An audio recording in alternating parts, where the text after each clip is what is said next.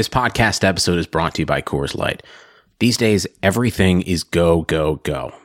It's nonstop hustle all the time. Work, friends, family expect you to be on 24/7. Well, sometimes you just need to reach for a Coors Light because it's made to chill. Coors Light is cold lagered, cold filtered, and cold packaged. It's as crisp and refreshing as the Colorado Rockies. It is literally made to chill. Coors Light is the one I choose when I need to unwind. So when you want to hit reset, reach for the beer that's made to chill. Get Coors Light in the new look delivered straight to your door with Drizzly or Instacart. Celebrate responsibly. Coors Brewing Company, Golden, Colorado.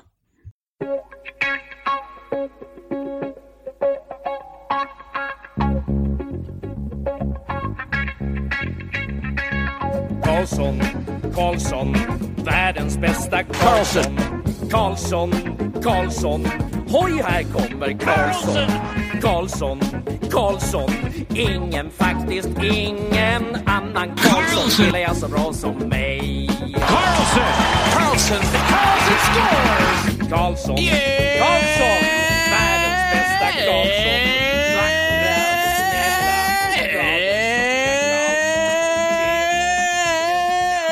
Yes, welcome everybody! It's another episode of the Keeping Karlsson Fantasy Hockey Podcast, the best fantasy hockey podcast in the world, hosted by two guys, Erik Karlsson and their keeper pools. I am your host, Elon Dubrovsky, and I've got two friends with me today. First, of course, is my regular co-host, the fantasy hockey robot, the poobah of prognostication, Briancom. Hello, Elon. Hello, everybody. I am jacked and ready to subjectively decide on which take is the hottest. You haven't even told people that's what we're doing this yet, so sorry for blowing that for you. Big surprise, ruined, except we did say it on the last episode. This is a very exciting episode. We're doing our, semi-annual, we usually do it once or twice a year, hot takeoff. We've got submissions from all of the listeners who decided to throw in what they thought is the hottest take prediction for next year. And to help explain what all that means, we've got our special guest who was originally supposed to be the great John Reed. John couldn't make it, though. Happy birthday, John. And we're definitely going to get John on soon. But instead, we've got a ringer for this week. You know him very well because he is one half of the Great Short Shifts podcast, your friend and mine, Ben Burnett. Thank you so much for having me, guys. I'm really excited to be here. Yeah, super stoked to have you, Ben.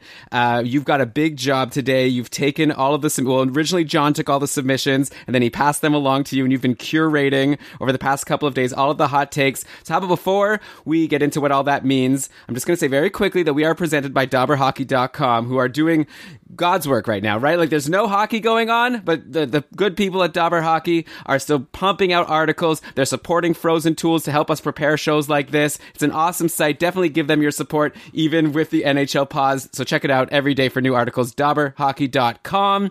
But okay, Ben, so this is the thing that we're doing, right? And you're like the leader here. So I don't know who should explain. I guess I could just quickly say, like I said last week, we've got all these suggestions of these takes of predictions for next season. And we said that we want them to be hot takes, meaning like, A, they have to be hot. They have to be spicy. You have to go, wow, that's like not just, oh, I think Connor McDavid's going to win the Art Ross or whatever. It's like something that makes people go, huh, that's not general consensus, not the common wisdom, but we find that interesting. And then also it has to be defendable. Ben, you've been going through the takes. What do we got ahead of us? We have some very picante takes coming through. Essentially, Elon, to add to your point, Connor McDavid winning the Art Ross, that would be considered a cold take.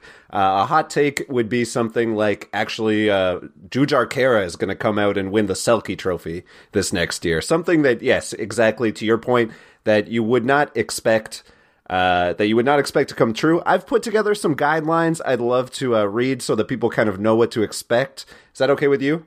I love guidelines. And this is an interesting dichotomy that people don't realize about the Brelon grouping, is that there's Brian is asking for a rubric. He wants to know exactly what to do. Elon's like, people will get it. Don't hold their hands. So anyway, I put these together for people. Hopefully it's helpful. First of all, I split these takes into four categories. We have forwards, defense, goalies, and teams. There are also a number of takes that were condensed for time and will be entered as a lightning round, probably mid-show we were talking about. Any submissions that were more than a sentence or two have been summarized. The rationale that people have provided does add interesting context, but I think it's kind of up to Brian and Elon to talk themselves into these takes. If they do misunderstand the basis of the submission, I will add context. Otherwise, I think the take should be able to stand up on its own. I have had to cull some takes also, especially if anyone submitted more than two. I'm sorry, but we had so many submissions and some takes were chopped for time.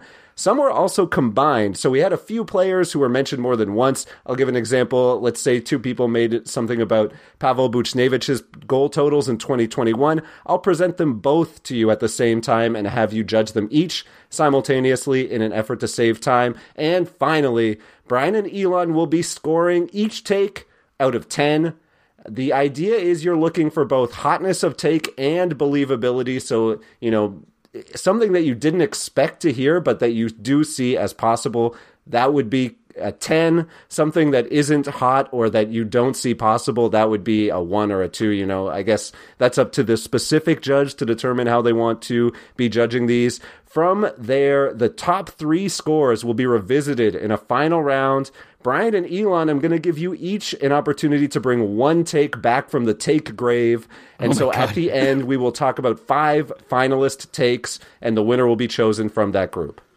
Oh, I love this. That was such a good preamble, Ben. I love all the guidelines and structure and rules so that we all understand and our listeners can understand. I also really liked that you cut like a hot take needs to be 1 or 2 lines max. Like I appreciate whatever other details that someone wants to add, but it does, as you said, Ben, it needs to stand on its own. I need to be able to hear that take and judge and weigh it as is.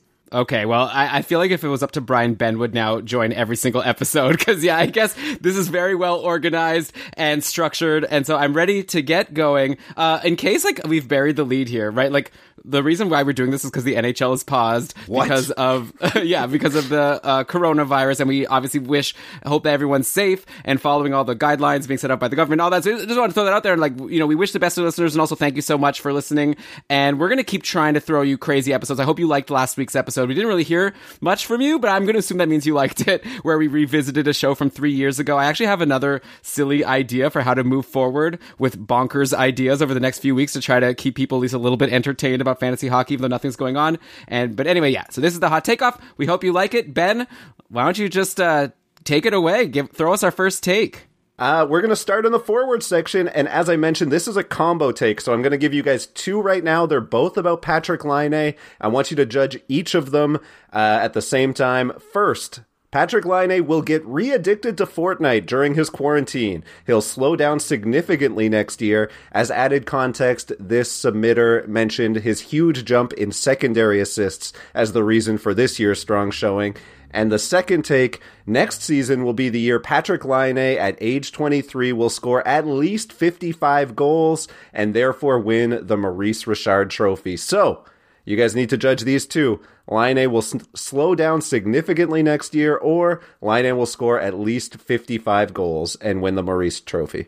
Okay, I'll start. Let's start by just recognizing that Laine had 28 goals in 68 games this year, so that puts him on pace for just under 35 goals, whereas in the past, in his career, like, he had 30 goals last year, in like the year that everything was off and terrible, and he only had 50 points.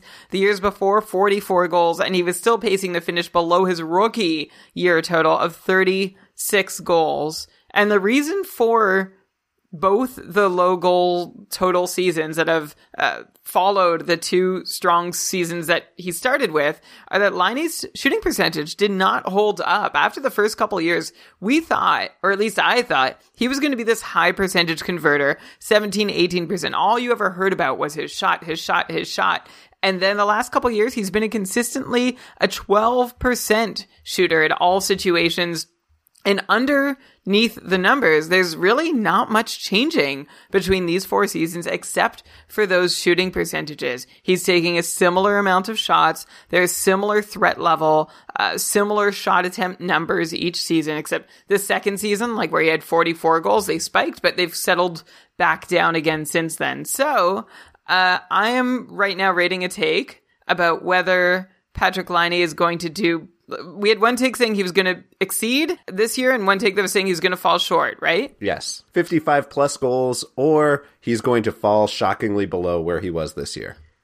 Okay. I guess Elon, I'll let you weigh in first before I give my judgment. Or you want me to give my judgment now? No, I'll go ahead. It's just funny. You had this whole thing. I thought you were going to lead up to... Oh, no, I'm ready to weigh in. I just don't want to spoil... I don't want to influence your vote. Sure. By the way, did you know that Ben was going to be bringing up Patrick Laine to start? It was like you were doing a typical show analysis here. It was very impressive. I had all my tabs loaded. I was ready to roll with whatever Ben brought up. This is going to be a good test of like our podcasting skills, right? Like this is Brian gets a 10 out of 10 so far in talking about Patrick Laine with no preparation. Okay, so Brian, yeah, I want to hear your scores like for both of those takes. Do we have to take the Fortnite part into account, or is that just a joke part? I assume it's a joke part, but that's up to your discretion as a judge. All right, Brian, I'll follow Brian's lead. Okay. I think both these takes are wrong. I don't think Patrick Laine is going to move significantly off of where he was this year as a 35-goal scorer. So, if I'm judging a take based on whether, both are reasonably believable. Like, I like them, right? Laine could crash and burn because we've seen it before, or he could go to unforeseen heights, which I believed up until this season. This season gave me enough data to decide that until I see differently, until Patrick Laine raises those shot rates again, he's stuck at being a 35-ish goal scorer. So I am going to give it. We haven't calibrated our judging system yet. I'm just going to throw a 6 on it out of 10 for both. Yeah. Okay, that's definitely too high for me. So yeah, I'm going to have some fun. I'm going to be the wet blanket here. I think in general, I feel like for me, a 6 is actually like a pretty strong result. And so Brian, to me, your words don't match your scores. But obviously, yeah, we'll get calibrated as we go. Maybe after we talk it through, we can also adjust a little bit. I would agree with you that I feel like neither of them actually... I just feel like neither of them is like too hot of a take in the end, right? Because we've seen him be really awesome in those first couple of years. And we saw the potential. So it's like not such a hot take to say Patrick Laine is going to become like a 55 goal scorer. Even though I guess that the 55 instead of 50, I think increases the hotness a little bit, but it also makes it a little harder to believe. But it's also not such a hot take to say that he'll stay the same. I guess so. The take was that he'll even get worse, which I mean, it's possible, but I wouldn't think so. Like right now he's on a 76 point pace. I guess he could be a little bit worse. I also think it's just interesting in general when talking about Patrick Laine because, yeah, to be this big goal scorer, like Brian said, you want to see more shots. I'm looking here. There's a bunch of players in the league with more shots than Patrick Laine, including his line mate, Kyle Connor, who's up to 239 shots compared to Laine's 226. So I wonder if we should be predicting Kyle Connor to even get more goals. That would actually be a hot take. Can I submit that into the competition? Connor is going to be scoring more goals than Patrick Laine moving forward. But I was just going to say, I think the hot take beneath this hot take is that Kyle Connor is going to once again lead the Winnipeg Jets in scoring next year. Yeah. So I feel like I do appreciate the boldness of going to both sides, but I don't like it enough. I don't think it's hot enough. So I'm actually going to not give it a high score, not because I disagree with it, even though I do agree with you, everything you said, Brian, but I'm just going to say it doesn't excite me. And it may just be the fact that it's the first take and I'm easing into it, but I'm going to give both of them 3. It's reasonable. It's not terrible, but I'm not excited enough to get higher than 5 at this point. Okay, so I'm going to go, the one that says he's going to underperform, I'm going to give that a 4, and the one that says he's going to overperform, a 5. Okay, so there we go. We got our first takes in the book. Ben, you're keeping score here? Trying, yes. Hold on. So, slow down is a 4, Brian? Slow down is a 4, speed up is a 5. And Elon, you're a 3 for both. Yeah, 3 for both. Okay. I don't think that saying Connor is going to outscore Laine is a hot take at this point. He's already doing it, is he not? Yeah. Yeah, you're right. It's not very spicy. He had 38 goals. He's one of the leading goal scorers in the league, which I don't think a lot of people realize because you see Scheifele, Laine, Wheeler, even Ehlers was putting up. But Kyle Connor, 38 goals. Next most, Mark Scheifele with 29, then Laine with 28, and then Ehlers and Wheeler, the only others above 20. So Connor just blew away his team along with the rest of the league. You know, another reason to not be especially excited about Laine is it's he's already 21 now, which is still very young. So there's still lots of potential coming. But I don't love how he ended the season being centered by Cody Eakin, playing on this line with Eakin and Ehlers. I'd love to see Laine playing with Scheifele. I feel like that could be a recipe for Laine to get up to 50 plus goals because Scheifele's obviously such a great playmaker. But with that not being a guarantee, it's hard to bank on it. Okay. I guess we got a lot to go, but yes. Fun first take. Thanks for whoever submitted that. Should I say who submitted these or no? Yeah, sure. How about after we give the scores, then you could say who submitted it. Unless we give like a really bad score, then maybe you could use your judgment on whether you want to save them from being exposed. Sure. Well, our pal Kevin, who's in the chat right now, submitted the re-addicted to Fortnite one. He mentioned that it is, of course, a joke, the re-addicted to Fortnite thing in the chat. And Patrick A, who I believe that was an email submission. Thank you, Patrick and Kevin, for your submissions. We're going to move on. This is another double take with takes on Oliver Bjorkstrand.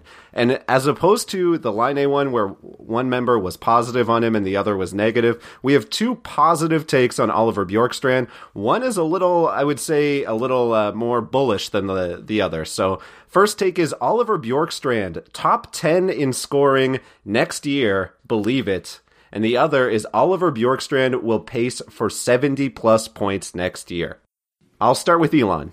Okay, yeah, these are very spicy takes for sure. But Bjorkstrand did have that amazing run. I just want to bring up for a second, and so I guess I'll need to sort of like try to kill time while doing research at the same time. But I feel like Bjorkstrand was at a point per game, right, for a good solid stretch before that final injury. So I'm looking here. Okay, I've got it up here, and over his last 60 days, anyways, that's only 11 games, and we have 9 points. So you could probably give a higher time span.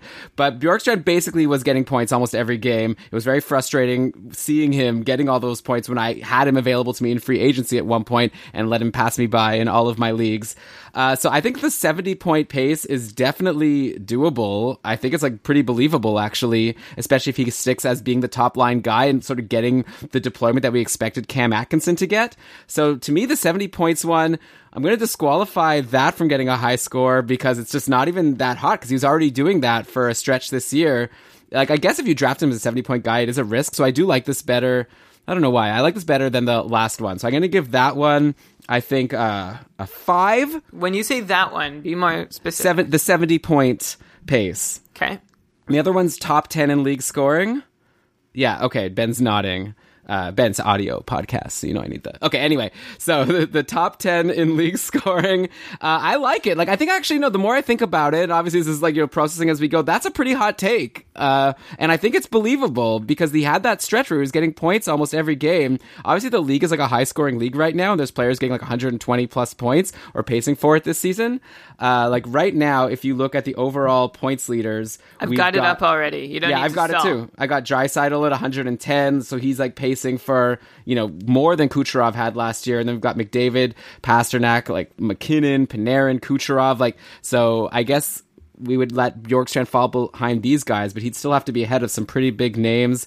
I think it's possible, like, because he could definitely take another step forward. We've never seen him get deployment like this until now. And now that he got it, he was showing that he can produce. So I think it's a very good hot take. I'm ready to give this one a 7. I think it's like spicy, like top 10 is high, but I don't think it's completely out of the question. So give me a 7 here. Okay, and then I will. I'll start with a 70-point angle here. That Bjorkstrand is a 70-point scorer, and I'm with you, Elon. To me, it's just not spicy enough. He was a point per game player over his last 30 games played of the season. That like directly coincides with when he started getting, we talked about this before, if it was a chicken or egg sort of situation. Did he get more playing time because he started scoring, or did he start scoring because he got more playing time? But once he finally got the opportunity to do stuff, Oliver Bjorkstrand did a whole lot of stuff. And a lot of people also don't realize he only got on the power play. He played 50 games. He wasn't on the top power play for half of those games. And he wasn't seeing a ton of minutes for half of those games either. But it was still enough to bump his average time on ice per game at 5-on-5 up 4 minutes over last season, when it inexplicably went down when he was playing not even 11 minutes per night at 5-on-5, which was a career low. And it was like, oh my God, we were pulling our hair out so much because he was doing all the same things that he did this year. Like, his underlying numbers barely changed. He just got more time to actually do things and, like, better line mates, too. Like, he wasn't getting stuck with third and fourth line scrubs when he was on the ice.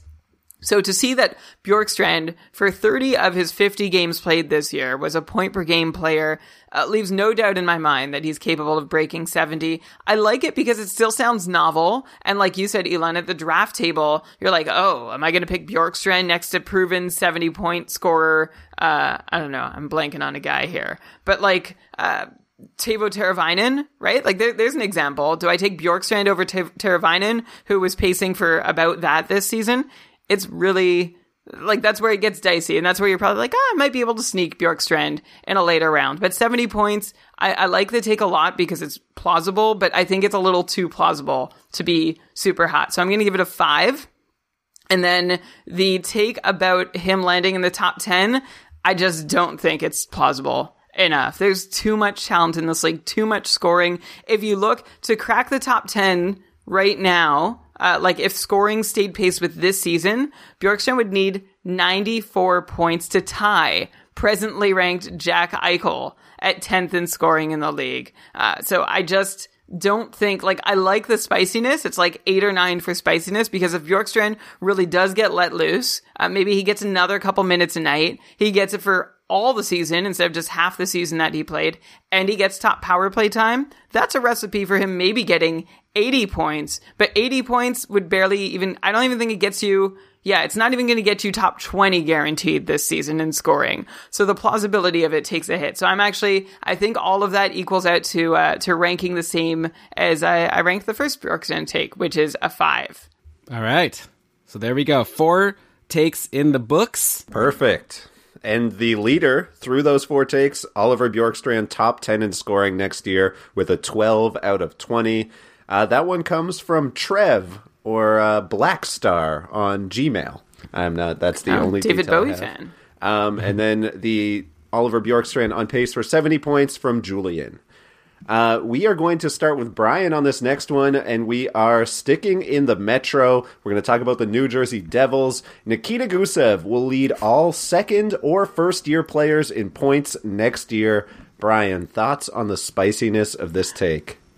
I just like, Elon's trying to keep a poker face. We don't know what each other's takes are, but the second you said New Jersey Devils, I feel like this has Elon all over it. And then when you said Nikita Gusev, it solidified it further. So I'm going to pretend that I truly don't know. And maybe I'm wrong. Elon would be so... It's hard because Elon would be so happy if I guessed wrong about this being his take. Like, I have a lot to lose by putting that out there. Well, actually, sorry, I think we haven't explained this. Brian and I had a little side bet going offline of we're going to try to get each other to give that their person's take a higher score, right? So I'm trying to get Brian to give my take something higher than he's going to give, than I, you know, that he's going to give my take, I'm going to give his take, but you guys get it. And yeah, so obviously it's supposed to be hidden in plain sight. Brian thinks, since I've been a big hashtag Team Gusev guy all season, that this is mine. Brian, you know, I'm not the only Gusev fan out there, but I guess we'll have to wait and see. But yeah, how are you going to rank this take? So, Ben, can you repeat it? That Nikita Gusev will lead all first and second year players in points. In scoring? Yes. Okay.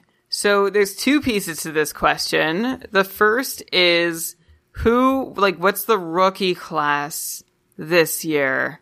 I guess the big one would be Lafreniere, right? Right. I actually meant like the ones playing in this suspended season who are in their first year, who will be eligible to fight Nikita Gusev for that title. Well, here, Brian, let me throw you some names, okay? This year's rookie scoring, there's like obviously Quinn Hughes and Cale Makar on defense. You've got on Buffalo, Victor Olofsson. Or I guess he did play like a game or two like the year before, but I guess we could just consider this like, Ben, should we just say that's like people who are in their second official season in the league? I think anyone who's in their who's eligible for the Calder this year would be entering their second year next year. Yeah, okay. So then we've got like Olofsson. We've got obviously on Chicago, Kubalik had that great run. Then you've got like guys like Martin Nichas. And plus, obviously, sorry, let me throw out the two obvious names, Hughes and Kakko, who were drafted first and second overall in the draft last year, who had disappointing first years, but obviously could be, you know, come out gangbusters next year, just like a Svechnikov. Yeah, what works in Gusev's favor here is that it's not a terribly strong class. Like right now, the mark to beat is a defenseman, Kale McCarr, who of course is fantastic, but there's a ceiling on Kale McCarr, I imagine. That's somewhere around 55, 60 points. And if Gusev gets top-line deployment, top power play, that's very doable. Elon, you didn't mention Kubalik, who has 46 points and 68. Oh, okay. So I also see Adam Fox, Nick Suzuki, Kirby Doc, and we mentioned Hughes and Kakko. And then next, Lafreniere. Honestly seems like he's got a shot to finish top three amongst all first and second-year players, because it's not an amazing crop. You look at the second-year players, first and second-year players from the last couple seasons. Alex DeBrincat had 76 points in 82 games. Pettersson had 66 points in about 70 games twice. Pierre-Luc Dubois, 61. Svechnikov, 61. So I guess... Yeah, so I think that, Brian, it's fair to say this take is probably saying that Gusev is going to be, like, in this class. Yeah, Don't forget, there's also a lot of people who didn't play this year, but were drafted in 2019. Like, you've got your Alex Turcotte on right. LA, like Dylan Cousins, Philip Broberg. Like, Broberg's a defenseman, but you know what I mean. Like, there's some players who were drafted before that are finally ready. Yeah, Lassie Thompson. I get it. I totally understand. So, what I have against this take is that it's not a very interesting measure to say out of all first and second year players. Like, if it was all second year players, maybe. If it was all first year players, definitely. But first and that's a weird basket of guys to choose from. I guess it's like just supposed to be who. Well, I guess it was. I think the idea is it's Gusev. That's Gusev's class, right? Like Gusev, of all the people that are like him. He's a second year player, so maybe we should have just said second year player. Sure. Yeah, I guess so. I would think it's like harder to compete against the second year players and the first year players. So yeah. I don't like the frame of it, but I also do think, like, it's illuminating to think about Gusev in this context. Keep in mind, he's also way older than all these other guys, right? Like, this is his age 27 season. All the other names we've mentioned, not a day over 21 except for Dominic Kubalik, who's 24. So, I wonder how that factors in here. Maybe it works in his favor, actually. So I think it's a good take. I think it's definitely plausible, but I'm going to take a point away for the frame. But I like the conversation that it engaged us in. So I'm going to give it a 6. Okay, yeah. I like the way I see it is Gusev, you know, I've been a fan of Gusev all year. He let us down at the start. I just looked at his game log and randomly picked where it seems like he started getting hot. You look at December 18th until the end of the season, and Gusev had 21 points in 28 games. So actually, that might not be till the end of the season, actually. Sorry, let me go until literally... today, just to make sure. 30 points in 37 games. So again, that's like a pacing for around 65, 70 points. I believe I'm doing that math off the top of my head. So if he could do that, that does kind of put him in the conversation with a Svechnikov in terms of total points. Obviously, in terms of fantasy value, it's more assist heavy. And I guess the concern with Gusev is he still couldn't get top power play time. And I wonder if that changes next year now that he's more adjusted to the league, now that Blake Coleman's gone, you know, taking that spot away from him. I'm going to, Brian, you gave it a 6. Yeah. And I'll go ahead and also give it a 6. Great take, I think. But excellent. Maybe like not wow. as maybe Elon not like a harsh great take. 6.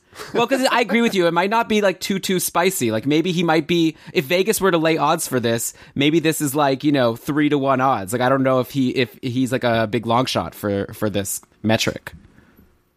I think you'd get better. I think you'd get higher odds on this. For sure. I don't think that people are too on Nikita Gusev, especially like the Vegas betting public. Right. Okay, you know what? Well, he used to be a property of Vegas, so maybe they're more familiar with him. But okay, you've convinced me, Ben. I'm changing it to 7. Excellent. Brian, what do you think? You want to come to 7 with me? Well, if you say great take, I think you should at least give it a 7. I'm happy at 6. All right. Last chance to bring it to 7. No. Okay. So now, is it yours? Yeah, that was mine. There we go. I thought I could trick you at the end there. Elon, I love knowing now. I want to go back and watch the video of this. He gave you the hard sell at the end, too. Yeah, and you did have your poker face on, too. I loved it. I loved every minute of that. Thank you. I'd like to see, though, if I'm going to give your take a higher than 6. 6 is pretty high for me, so I think I have a good chance at this. Well, the fact that you gave your own take a 6 and then a 7, like you didn't decide before coming on the show how hot your own take was. I didn't. I don't necessarily claim to be the best at coming up with hot takes. I'm happy to get a 6 out of 10 or a 7 out of 10 take. I think that's a big win. Anyone who gets a score like that should be very proud of themselves, and I'm very proud of myself. But I'm ready to go on to the non-Elon takes now. All right, we're going to stay in the Metro once again for my wonderful New York Rangers. We have a take on Mika Zibanejad winning the Rocket Richard Trophy and scoring twice as many goals as John Tavares. Elon, we'll start with you. Okay, I feel like for takes like these, I just like, you need a moment, right? But obviously, the freshest thing in our minds right now with Zibanejad is this crazy week he had to knock me out. This is what everyone's thinking, I'm sure, to knock me out of the CACUFL playoffs, including the 5-goal game. I think he had 7 goals in 3 games overall on the week. So, okay, so let's just take a look at this season. I've got it up, 41 goals in 57 games. That's good for 5th currently in this season. So Ovechkin has 48, Pasternak 48, Matthews 47, Draisaitl 43, and Zibanejad 41. And those are all the people in the 40s. So first of all, he has to beat all of those guys for the first part of the take. He's got to win the Rocket Richard. He's got to beat Ovi, which might be tough.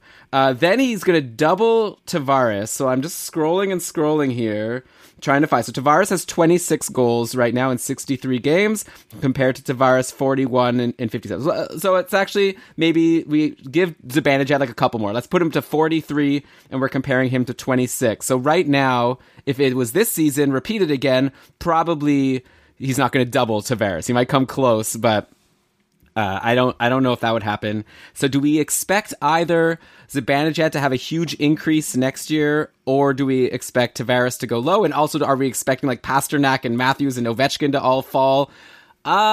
This is a lot. Like, I like the spiciness of the take, and I love what Zibanejad did this year, and I do think he's going to, once again, approach, like, 45, 50 goals like he was this year, especially if he could ever get Panarin on his line. I think almost the biggest problem he's had this year, not even a problem, right? But it's like you would have thought that he wouldn't be able to do as well since he doesn't even have the best player on his line. I guess he had Chris Kreider, who's been having a really good year, and then Buchnevich for a lot of the time.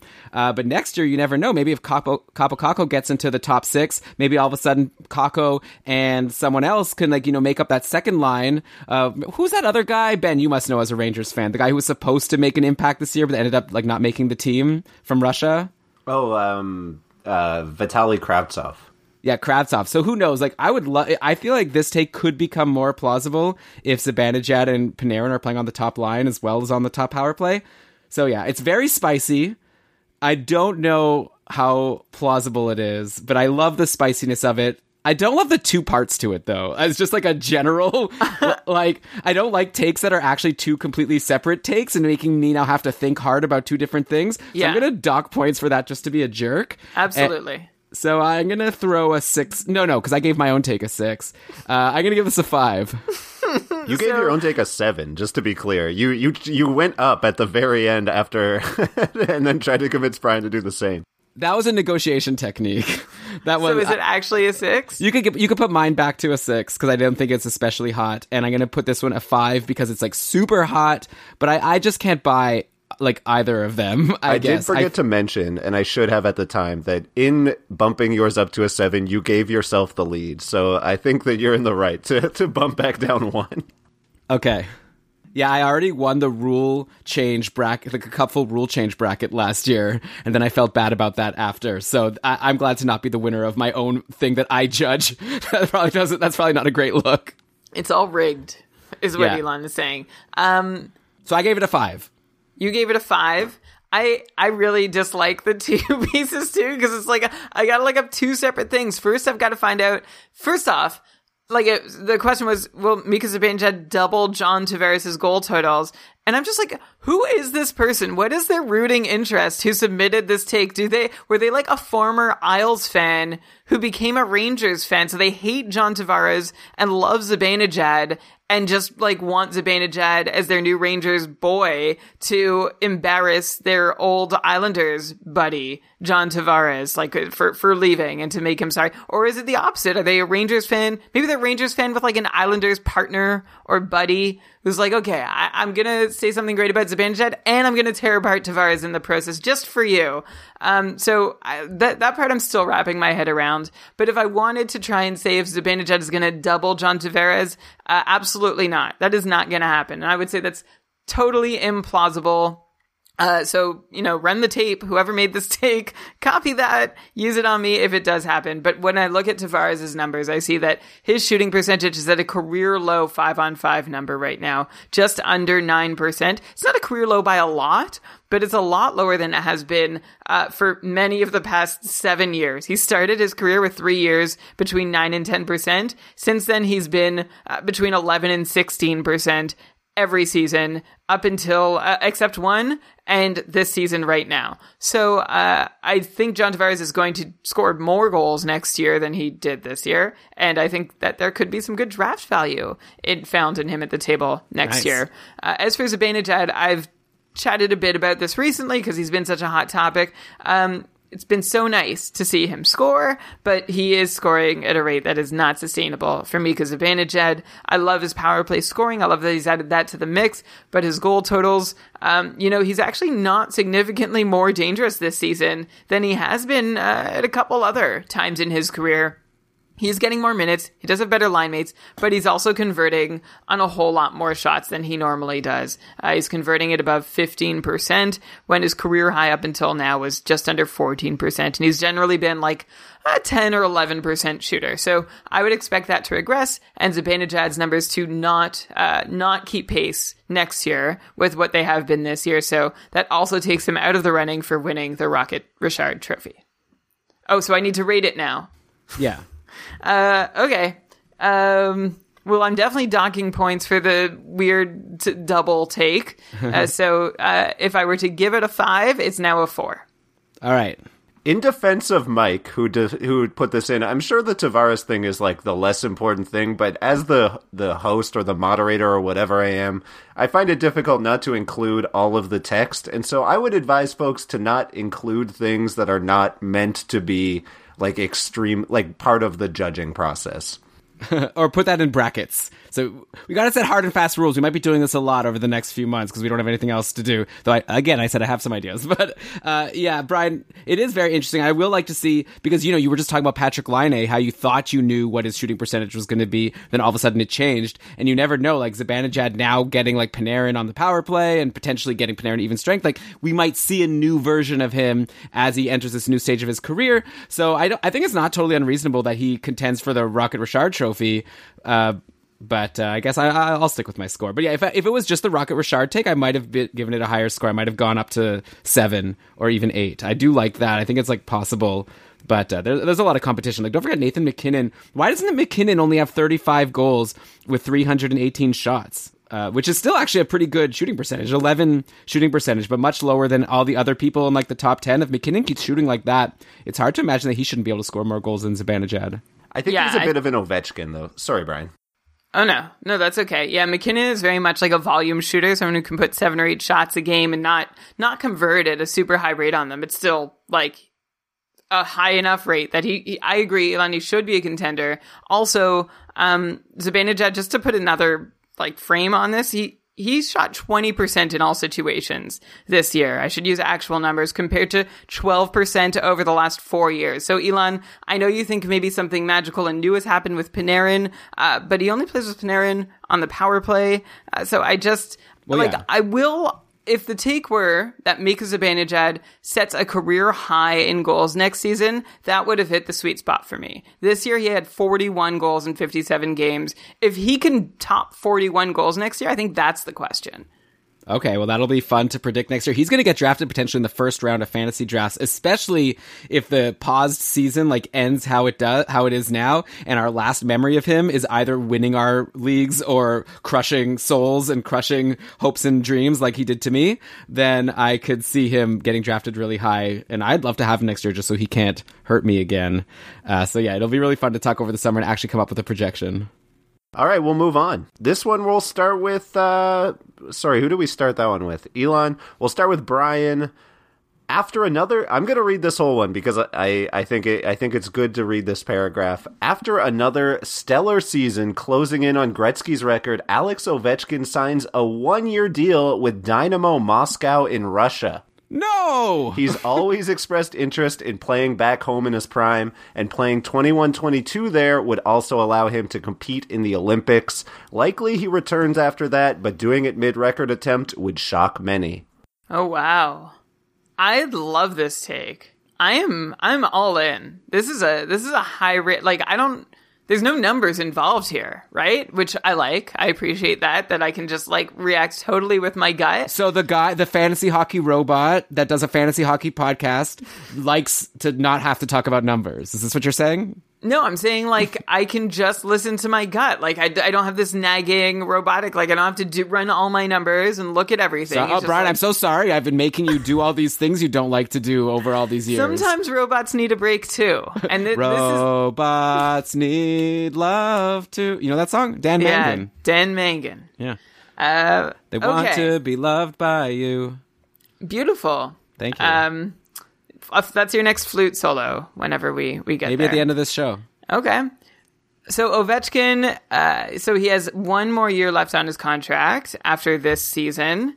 And then in 2021-22, he's an unrestricted free agent. I feel like a lot of this depends on how close to cup contention the Capitals are. Although Ovechkin, even at what will be age 36, could still be like a game breaker, right? He could still be someone who turns a team from a pretender into a contender. Yeah, not could, will. He will still be someone. At 36. I'm just trying to take a look ahead. And so the Caps, let's see who else is locked up to be there in 21-22 for this last cup run for Ovechkin, or one of his last. Kuznetsov, Backstrom, Oshie, Tom Wilson, Eller, Hagelin, Panik, Garnett Hathaway, John Karlsson, and then a few, like, good defensemen.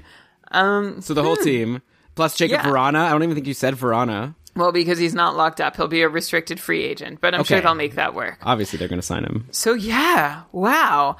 I love the take. Like, it's a 10 out of 10 for spiciness. In terms of plausibility, I just see Ovechkin. I mean, the Olympics angle is really, really tantalizing, right? But Russia would not. Come on. You're telling me that Russia would go ahead at the Olympics without Ovechkin? Like, he'll be like the grandfather of Russian hockey at that point. They'll make an exception for him. And that's why he's not going to go to Dynamo Moscow. Wait, what are you talking about? Ovechkin didn't play in the last Olympics. They'll make an exception this time. Why? Did they win the last Olympics? That's the rule. That's not up to Russia. It's the Olympic rules that NHL players can't play in the Olympics. What are you talking about? Oh, right. Sorry, I was reading this as like a... Because Russia for a while was like, come play in the KHL, your chance will be better of making the Olympic team. Okay, of course. Oh, wait, you thought of this person's like saying, oh, and then he'll have a chance to maybe make the Olympic team? Alex Ovechkin, the best goal scorer in the world right now? Yeah, I guess even in those years, they did like take the 6 best NHLer, like forwards, and then they... filled out the bottom 6 with KHL. Let me tell you something. Okay, before you give your score, can I just chime in here? I think that, I don't know the guy. I'm not friends with Alex Ovechkin. I'd like to be. Someone once asked me which celebrity would I like to hang out with the most, and my answer was Alex Ovechkin. That's currently my number one. I think he'd be a lot of fun.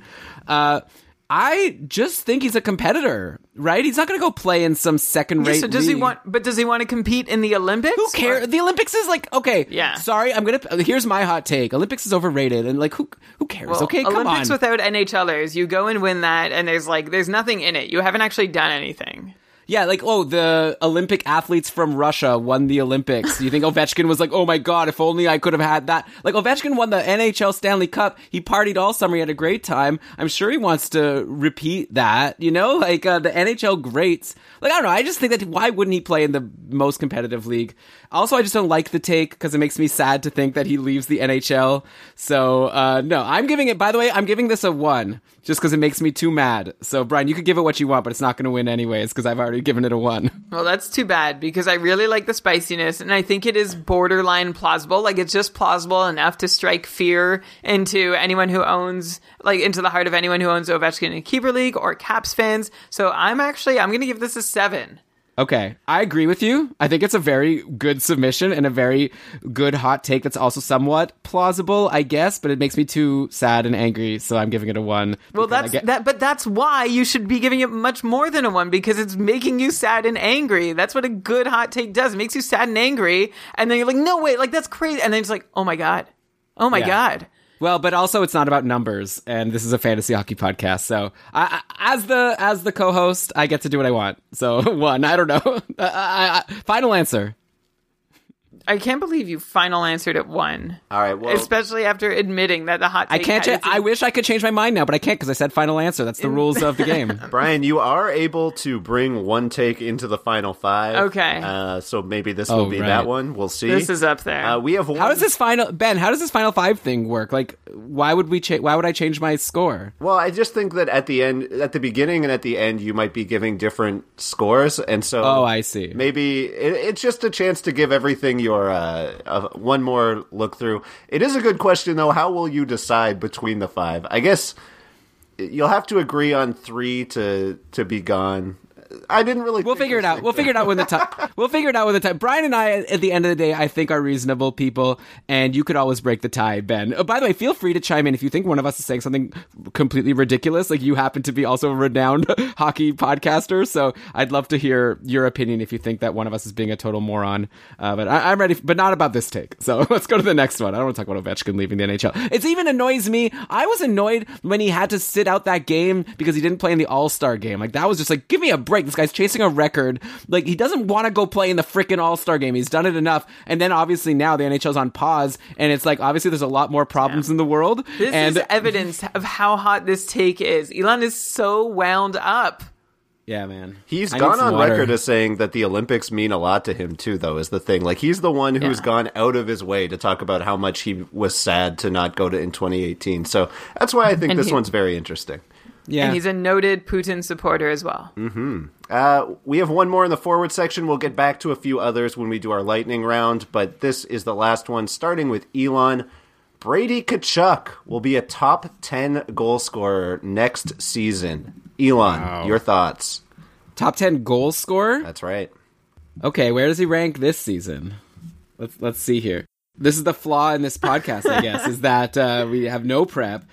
But sorting by goals. Sorting by goals. There's Matthew. Does he even have 20 goals this year? Brady is ranked 77th in goal scoring with 21 goals in 71 games. Apparently, Ottawa played like almost all their games this year. Okay. So 21 goals in 71 games. Okay. He has 259 shots, which is good. He has an 8.1 shooting percentage. I like the idea that maybe he could approach like 30, 35. But of course, then this take is like complicated because now you're saying top 10.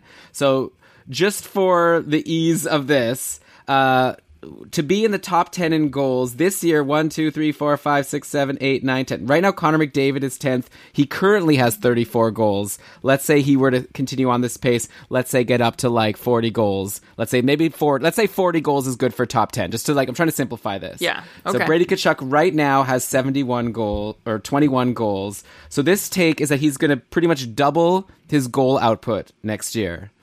So what would this is one of the ones that I would like to hear the explanation, actually, Ben, if you have that available to you. I do not. Okay, I would imagine it's assuming that he's going to have someone better than like Colin White or whoever to play with. Like this year, I guess he scored a lot of his goals, I'd imagine, assisted by Peugeot, a little bit maybe from Colin White or Chris Tierney or whatever. I know the Sens have been changing around their lines. Like obviously that would be, they do have this guy who came up right at the end of the season. That's Josh Norris. So I would imagine maybe the hot taker is... He and Brady are buddies too. Like when he was acquired... I'm pretty sure one of the narratives around it, he came in the Karlsson trade, was that he's friends with Brady Tkachuk. Remember, we made a really great tweet about it. Yeah. Classic all-timer of a tweet. We should probably pin that to our timeline now. I don't know what's currently there. So... I mean, I guess it's like feasible that he can do a lot better next year because he's going to be a year older. He's had a great season this year. Actually, I should point out Brady Tkachuk in, I think it was the Cupful or in some other league. I was just looking at the Yahoo rank, and Tkachuk for a Bankers League was number 2. In Cupful rank, or it was the Fantasy Hockey Podcast League. One of them I saw. So like for a guy who contributes across the board, Cody's also very excited about this take. By the way, that's what she's chiming in about. Cody. Bonus point. I'm talking about Brady Tkachuk. But yeah, that's a bonus point because Cody's excited. She also wants to leave the bedroom, so I might have to get up in a second. But I'll wait for Brian to talk. I'm going to keep going, even at the dismay of my dog. Yeah, so... Okay, I want to just give a lot of credit. I know it has nothing to do with this. Like, Brady Tkachuk might be one of the best. Like, maybe he should be a first-round pick in fantasy leagues next year if it's a bangers league that counts PIMs and hits, because he takes shots, he does those things. He had, a decent number of points this year, and like we said, 21 goals. He ended with a pace of, I guess just to give it a final note here, 44 points in 71 games is a 51-point pace, and you got to assume he's only got higher to go, and hopefully he'll have better players to play with. Including maybe Lafreniere. Who knows, right? Depending how this draft goes. So I like the take, but I don't know. Doubling seems a lot. I love the spiciness of it, but I think it might be too spicy. I would have almost liked to say, like, Tkachuk will get 40 goals as the take itself, or even, like, 35. Well, that's essentially what it is. So do you want to judge it on that? Yeah, I like it. I like this take. I'm being hard. I'm giving reasons why I don't like it, but I do like the take. I think he's good, Brian. He only had an 8.1 shooting percentage this season. It's not like he had a high shooting percentage. Maybe next year he could have a Zibanejad-like year. It's like, it obviously could happen. Zibanejad just did it, and he could all of a sudden, if he has like a 20% shooting percentage, that's double the goals right there, and then you're done. And he's already in the top 10. So I like it. I think it's possible. I think actually the hot take, if I were to modify this to a take that I think could be the winner of the hot takeoff, is Brady Tkachuk, when looking back next season, should have been drafted in the first round of a lot of leagues. Like that would be cool, especially in bangers leagues, because that's the case this year. Okay, enough stalling. I hope that was all interesting, all this rambling, including my dog barking. I'm going to give it a 7. I want to give it an 8. I was so close to saying 8, but it's too many goals. I don't know. It's like, how you going to double his goals? Come on. I mean, that's definitely the knee-jerk reaction when you see that he had 21 goals in 71 games this year, 22 goals in 71 games last year, an identical number of assists in both seasons too. Brady Tkachuk, crazy consistent, except for the fact that this year he saw almost 3 more minutes per night. He saw more time on the power play, and he took advantage of that by putting another 45 shots on goal. And you look at like the number of shots he puts on net, it's huge. Like, he was 10th in the league in shot attempts. Of course, he played a few more games than a lot of people, but he also played fewer minutes than some of the people that he played more games than. So it sort of washes out. He was 8th in the league in shots on goal. This is all situations. So Brady Tkachuk, a top 10 shot generator. So that's a reason to believe that he can be a top 10 scorer. That's one of the boxes you need to tick. And then one thing I really like about Tkachuk, thinking about this take, is that, like you said, Elon, his shooting percentage went down 2%, but his expected goals went up by 25%. So wow. He had about 1 expected goal per 60 minutes in his rookie season. This year, 1.25 expected goals per 60 minutes. And that is a huge jump. Like, usually if you see like, I don't know, a 10th, that's a big jump in itself, like going from 0.7 to 0.8 expected goals.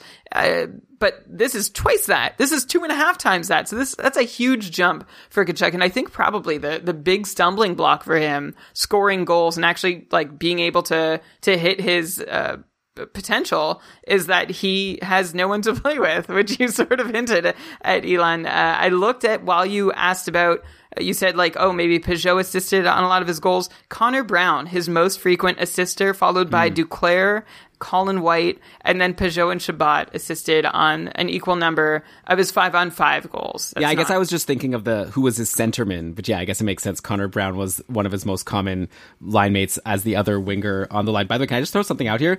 303 hits for Brady Tkachuk ranks him second in the league in hits this year. So like in a multi-cat league, I think you're right, Elon. Like, this take could be that Brady Tkachuk is I don't know if it's the first round, but like, you'll definitely get him later than you should until we see him. Yeah, Brian, 106 PIMs ranks him third in the league in PIMs. Yeah. So he had the second most hits, the third most PIMs, and he potentially could be like a 30-plus goal scorer next year. So I think if you're in, especially like a categories league, I checked the Cupful, he wasn't like in the top round. He was like, I saw him around like 18 or something. But it was the Fantasy Hockey Podcast League, which is a categories league that had PIMs and hits as separate categories. He was ranked number 2. So pretty crazy. Fun exercise for the reader to try to guess who's ranked number 1. Or Brian, do you want to guess who's ranked number 1 in this league? Where hits and PIMs are different categories. Yeah, I can give you Tom Wilson. Well, No, okay. So I'm just calculating it. It definitely wasn't Roman Josi? Wilson. I think it's Pasternak. Yeah, it's David Pasternak. Oh, yeah. Okay. The 48 goals and 47 assists, and then like 38 power play points as a category, then a ton of shots. I guess that was enough. Just the straight up offense was enough to propel Pasternak all the way to the top. Misled me with the question.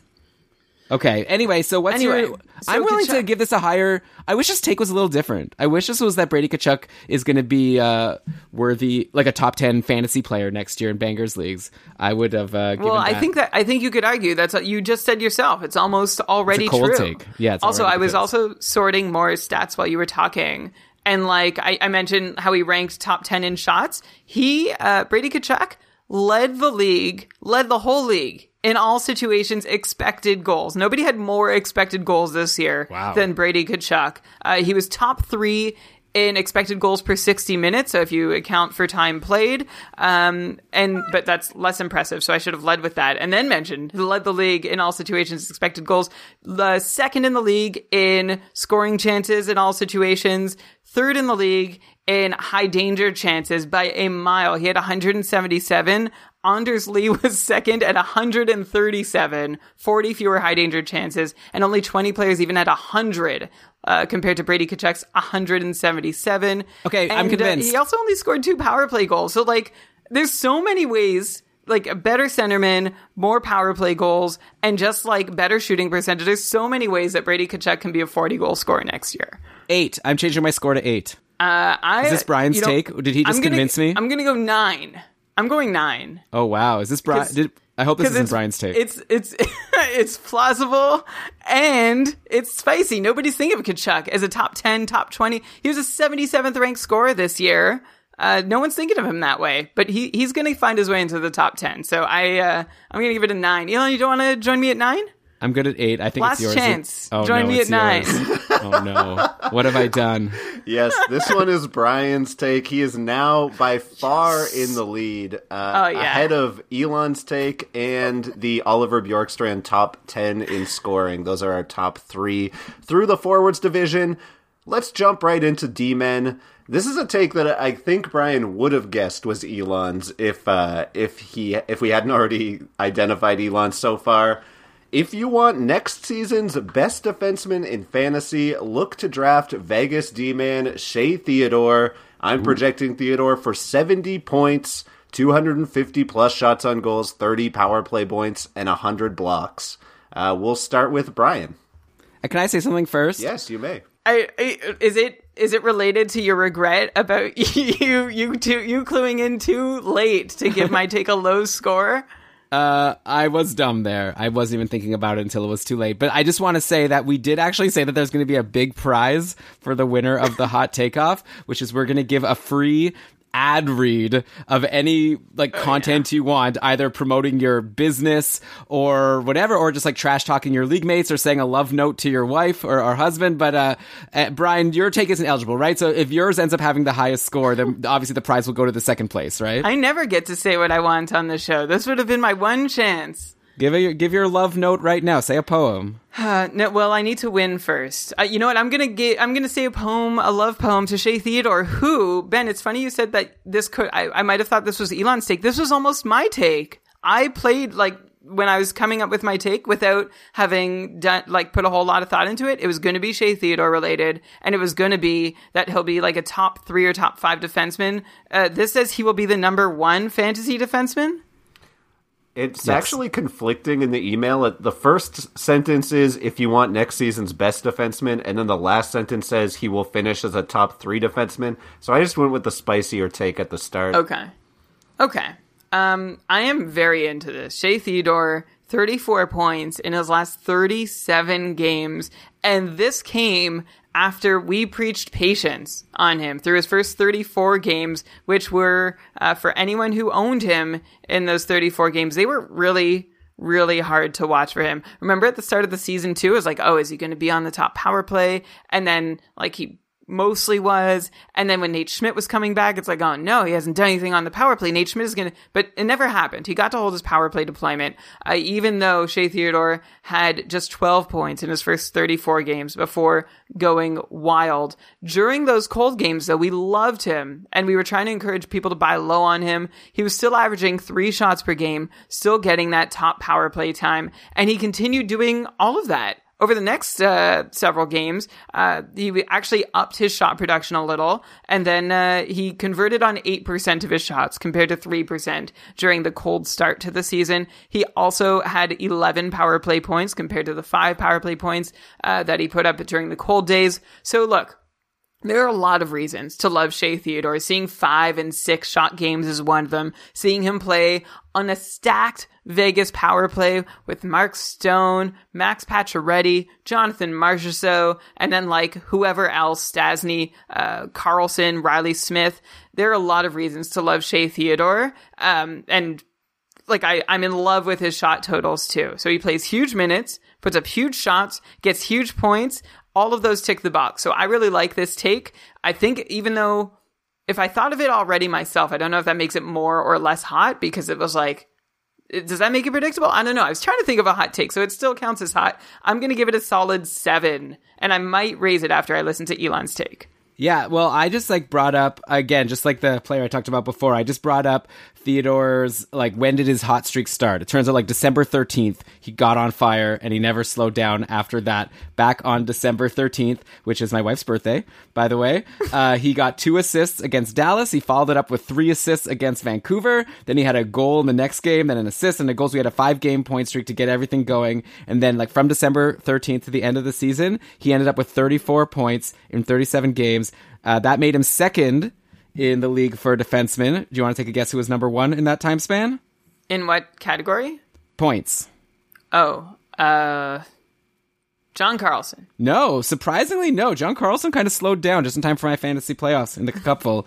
No, Roman Josi, 39 points in 39 games for Josi. And Ben, I feel like maybe you're the best equipped to guess who was third in that time span. TDA? Yeah, Tony D'Angelo, nice. Number 3. Then John Karlsson, number 4 with 30 points. D'Angelo had 31. And then number 5 is actually tied with John Karlsson. Ryan Suter came out of nowhere. He was dropped at one point in Tier 1 Sweden at the Cupful, and I added him. And then like he had a couple nothing games, and I dropped him right before this great run. So that's obviously a big regret, and it'll be fun over the summer to discuss if Ryan Suter could have another great season, just like he ended this one. Minnesota just in general went on fire at the end of the year. And now I'm totally off track, but Kevin Fiala, holy cow. I'm surprised we don't have a hot take about him coming up, like top 10 in league scoring, just like Oliver Bjorkstrand. Okay, Shea Theodore. So what am I judging here? He's going to be the top defenseman in fantasy next year? Yes. I mean, I just feel like, I don't know how hot it is considering he's number 2 over this stretch anyways. So he's already kind of up there, though. I guess really to me, the take is that he's going to be better than Roman Josi. And I just don't know a reason why we should expect that to happen because Yosi's been awesome. Plus, Josi has more shots in that span, lower shooting percentage. So maybe Josi even ends up with more goals. I think Josi also blocks more. If you could correct me if I'm wrong, but I'm seeing here, yeah, Roman Josi this season up to... so obviously it depends what kind of league you're in and what categories you're counting, but 108 blocks so far for Roman Josi this season. And Shea Theodore has only... 69. Shea Theodore's peripherals, as you're saying, are like super underwhelming. He only has 20 hits this season in 71 games, so you're really just looking to milk as much as you can out of the shots and points and power play points. Also no PIMs. So, Elon, like you're saying that there are players who score similarly enough to him, but fill more categories. Yeah, I don't think he's going to be the top defense. I feel like what he's done over this stretch, that's like the best we can hope for. If he could keep that up for all next season and be like a 70-point defenseman, that would be amazing. And I still wonder if Roman Josi would be ahead of him. I think it's a good take. I don't even know if it's especially hot. Like I said, just because Shea Theodore's kind of already broke. Like, he's someone we expected to break out at some point. Now he kind of has. This would have been a really good hot take last year. I wonder what score we would have given at this time last year. And then we would have looked dumb if we would have not given it a high score. I think it's a solid take, but I'm going to go with a 5 because I'm not sure how hot it is. And also I'm not sure how realistic it is, which maybe is like contradicting. But that's kind of where I'm landing here. Awesome. Let's move on. We will mention a player who Elon just brought up, and we have, this is a dual take here. We have two takes for this single player. First of all, Tony D'Angelo will spend all of next season on Power Play 1 and be a top 4 fantasy defenseman next year in the Cupful. And Tony D'Angelo will remain a New York Ranger, and though he won't win, will be in the top 5 for the Norris Trophy. Let's start with Elon. Okay, so the first one is the dreaded double take, where we have to look at two things. So number one is he's going to stay on the top power play all season. I think that the main part is the second part, I think, right? That he'll be a top 4 defenseman in the Cupful, and I think the will be on the top power play is kind of a part of that, right? Yeah, of course. Yeah, he would have to be. Okay, so let's just say, is he going to be top 4 in Cupful?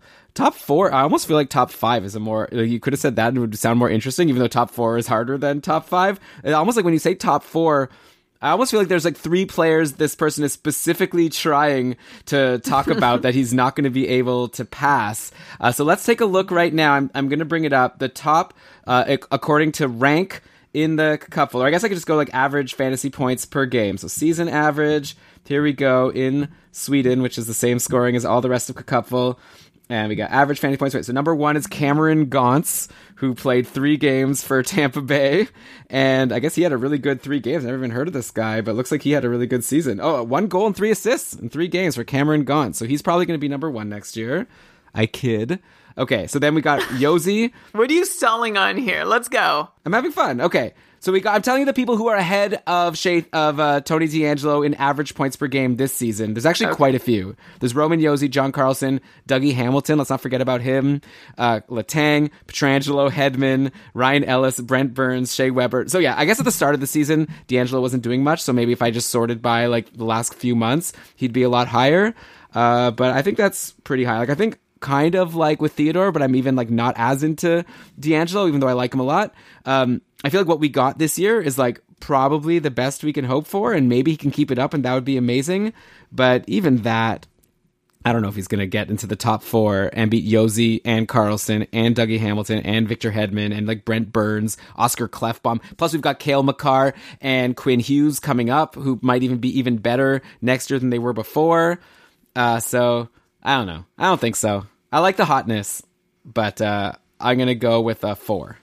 Okay, I think I'm close to you on it, Elon, mostly because, I mean, we talked about Tony D'Angelo on one of our last shows before the season was suspended, and it was like, yeah, he's having a great season, and yeah, he's for real, but he's probably not quite this for real. There's a lot of goal scoring happening on the Rangers right now. I'm not sure it's all going to carry through, especially from guys like Zibanejad, who are shooting 20%, which is 8% higher than their career average, or D'Angelo, who has 15 goals on 150 shots, which is like criminal for a defenseman. That's a 10% conversion rate, which is like in the upper echelons of defensive shooting percentages. So I found it really unlikely that that is going to carry over to next season. And my take at the time when we last talked about him was that D'Angelo is not going to have this season again. He's still going to be good, still going to be fantasy relevant, but he's not going to have quite this much success next season. So I don't think he's a top 4 fantasy defenseman. Right now he ranks 4th in the league in points by a defenseman, tied with Quinn Hughes, but that was in a really good season where he probably overperformed a little. So I don't see him hitting that again. And was there another piece of the take, Ben, that I need to consider here? The main other thing is that there are 2 takes here. The second one is that he'll finish top 5 in Norris voting. Oh, I mean, that sounds strange to me. Is he known for his, like, am I out of the loop? No. Is he known for his defensive? Okay, he's not. Like, he's known to be defensively and personally irresponsible, which is why he's had such a hard time sticking on a team in the league, which I guess, should I be commenting on that angle too? Wasn't part of it that he'll still be in New York next year? Yeah, I do think that, sorry, yes, that is part of it. Okay. What were you going to say though? You have a voice here, Ben. I don't really, but I mean, he is likely to stay. That's a big part of why they made a move right before they shipped out Brady Shea, and it's very likely that that's to keep Tony D'Angelo around. Got it. I'll give that a low score. The Norris Trophy one doesn't seem especially likely to me. That's super implausible. Yeah, especially with everything Brian said about the points probably going away. And usually, like, the only way a defenseman who's not known for being really good defensively is able to get some votes is if they, like, have an insane season. You know, Erik Karlsson, 82 points, even though he was also, like, good because he, like, drove play and all of that. And I don't want to get... I think he should have won the Norris that year that Drew Doughty won. But that's a whole other conversation. Yeah, I think that one I'm going to give a 2. And then I'm going to give the other one, what was it, a 5. So, Brian, where are you at? You gave that a 4, Elon. Sorry. Did you want to revise to a 5 or stick with 4? I'll go 4. Okay, so the one about D'Angelo moving is, like, interesting because the Rangers, if they do let him go, they have Adam Fox, they have Jacob Trouba. Both these guys can run a power play, so, like, they don't need him if he wants to make unreasonable demands, although they're arbitration eligible, so usually that at least gets sorted out for another year. So I think just for that reason he'll still be on the Rangers, so I'll give that one a 2. And then the one about him being Norris/top 4 material, I don't, you know, it's just like the Zibanejad thing where it's like, you know how awesome he's been this year, next season he's going to be awesomer. For some reason that doesn't register as such a hot take for me. So I'm gonna give it a 4. I'm gonna join Elon. Okay. Just to be clear, this is inverse, right? You have Elon has a 2 on that one Norris, and a 4 on the other, and you now have a 2 on that and a 4 on this one. Brian, just join me. Doesn't matter. Okay, I'm going to join Elon because, Ben, that's super vague for you to say that one and the other. I don't know what's going on. Ben, what's currently winning aside from Brian's Brady Tkachuk take? Yes, I will. I'll update that. And in addition, I will say that you have given Lewis, my co-host on Short Shift, the lowest score. With his Tony D'Angelo will spend all of next season on PP1 and be a top 4 fantasy defenseman. Shouts out to Lewis. We miss you, buddy. But yes, he is currently the lowest scorer in the tied, I guess, with this other D'Angelo take. Number 1 right now is the Brady Tkachuk take. It is a 17 out of 20. And then we have 3 takes tied at 12. Ooh. The first one is Oliver Bjorkstrand will be top 10 in scoring. The second one is Nikita Gusev will lead all second or first-year players in points. And the third is Shea Theodore, top defenseman in fantasy. Cool. Okay, so yeah, we'll see if someone could beat, I guess, Bjorkstrand or Shea Theodore with 12 out of 20 to jump ahead as a non-podcast host. Obviously, we're going to vote that we like our own takes. Okay, ready for the next one. You voted... Come on, don't downplay mine. It was a great take. No, you didn't know good. It was my take. We have one more in the defensive category. Quinn Hughes will lead all defensemen in scoring next season. We'll start with Brian. So I think, like, the first, like, my immediate thought is how unlikely is this that Quinn Hughes right now, he sits tied with Tony D'Angelo at 4th amongst defensive scoring behind Karlsson, Josi, and Hedman. So they're the guys that Quinn Hughes needs to beat. And I know every Kale McCarr stan and Avalanche fan is just shouting, Quinn Hughes played 11 more games than Kale McCarr. So yes, acknowledged that McCarr only had 3 fewer points. So I'm going to put McCarr into that group of players that Quinn Hughes needs to beat. I think it's doable. Right? He's got that power play that was missing Brock Besser for a while, so maybe there were some points left on the table while Besser was out and also buried on the third line even when he was healthy. So plausibility for me, this is highly plausible. Is it so spicy, though, to say that the 4th-ranked defenseman is going to be the top-ranked defenseman? I mean, I guess all ranks aren't equal. He's 22 points behind John Karlsson scoring this year. And he doesn't take as many shots as most of the high-scoring defensemen. Like, he's actually really low in shot-taking. Like, he and Kale McCarr both, just over 120 shots, whereas everybody else in the top 10, except for Ryan Suter, is around 150 or over 200. So I don't know that Quinn Hughes has the goal-scoring potential to take him all the way to the top. I'm going to give this one... I'm going to start at a 6.5. And then I'll listen to Elon. Yeah, I like the take. So remember how Brian was talking about how he was 4th overall on the season and you know, maybe Kale McCarr should be ahead if you go points per game. I already had it up for Shea Theodore's awesome run since December 13th. Happy birthday, Dina, belated. But Quinn Hughes was right there behind Ryan Suter, actually, in that span over these last, I guess it's 37 games. Quinn Hughes had 29 points to rank him 6th for a defenseman over these past couple of months. So yeah, he's already kind of right there. But still, I think it's a hot take because I don't think anyone is going to be projecting him to lead defenseman in points. So I'm not going to dock this person for hotness because I think it is a hot take. I think that we were just talking about Shea Theodore, and I think a lot of people might be more thinking about Shea Theodore if they're outside of Vancouver. But I think Hughes, as like, how old is this guy? Like, I think this year he was like 20 or something. Or I got this. Oh yeah, he's 20 now. He's gonna be like 21 next year. Like he could still take a huge step forward. I'd love to see what happens with the Canucks. Obviously, we have to see like if Tyler Toffoli sticks. But either way, this is like JT Miller thing has obviously gone very well. Pettersson's going to be a year older. Brock Besser, hopefully healthy and a year older and still better. I think these people are still on the upswing of their career. So I think this is like pretty plausible, and I think it's like reasonably hot. So I really like this take, and I'm going to give it an 8. Ooh. Okay. 8. So I'm going to bump up. I was thinking 7, but I wasn't sure if it was too high. So I'm going to bump up to 7, and you'll stay at 8. So Ben, what do you think? Is this something you were expecting to be among the leaders of hot takes at this point of the podcast?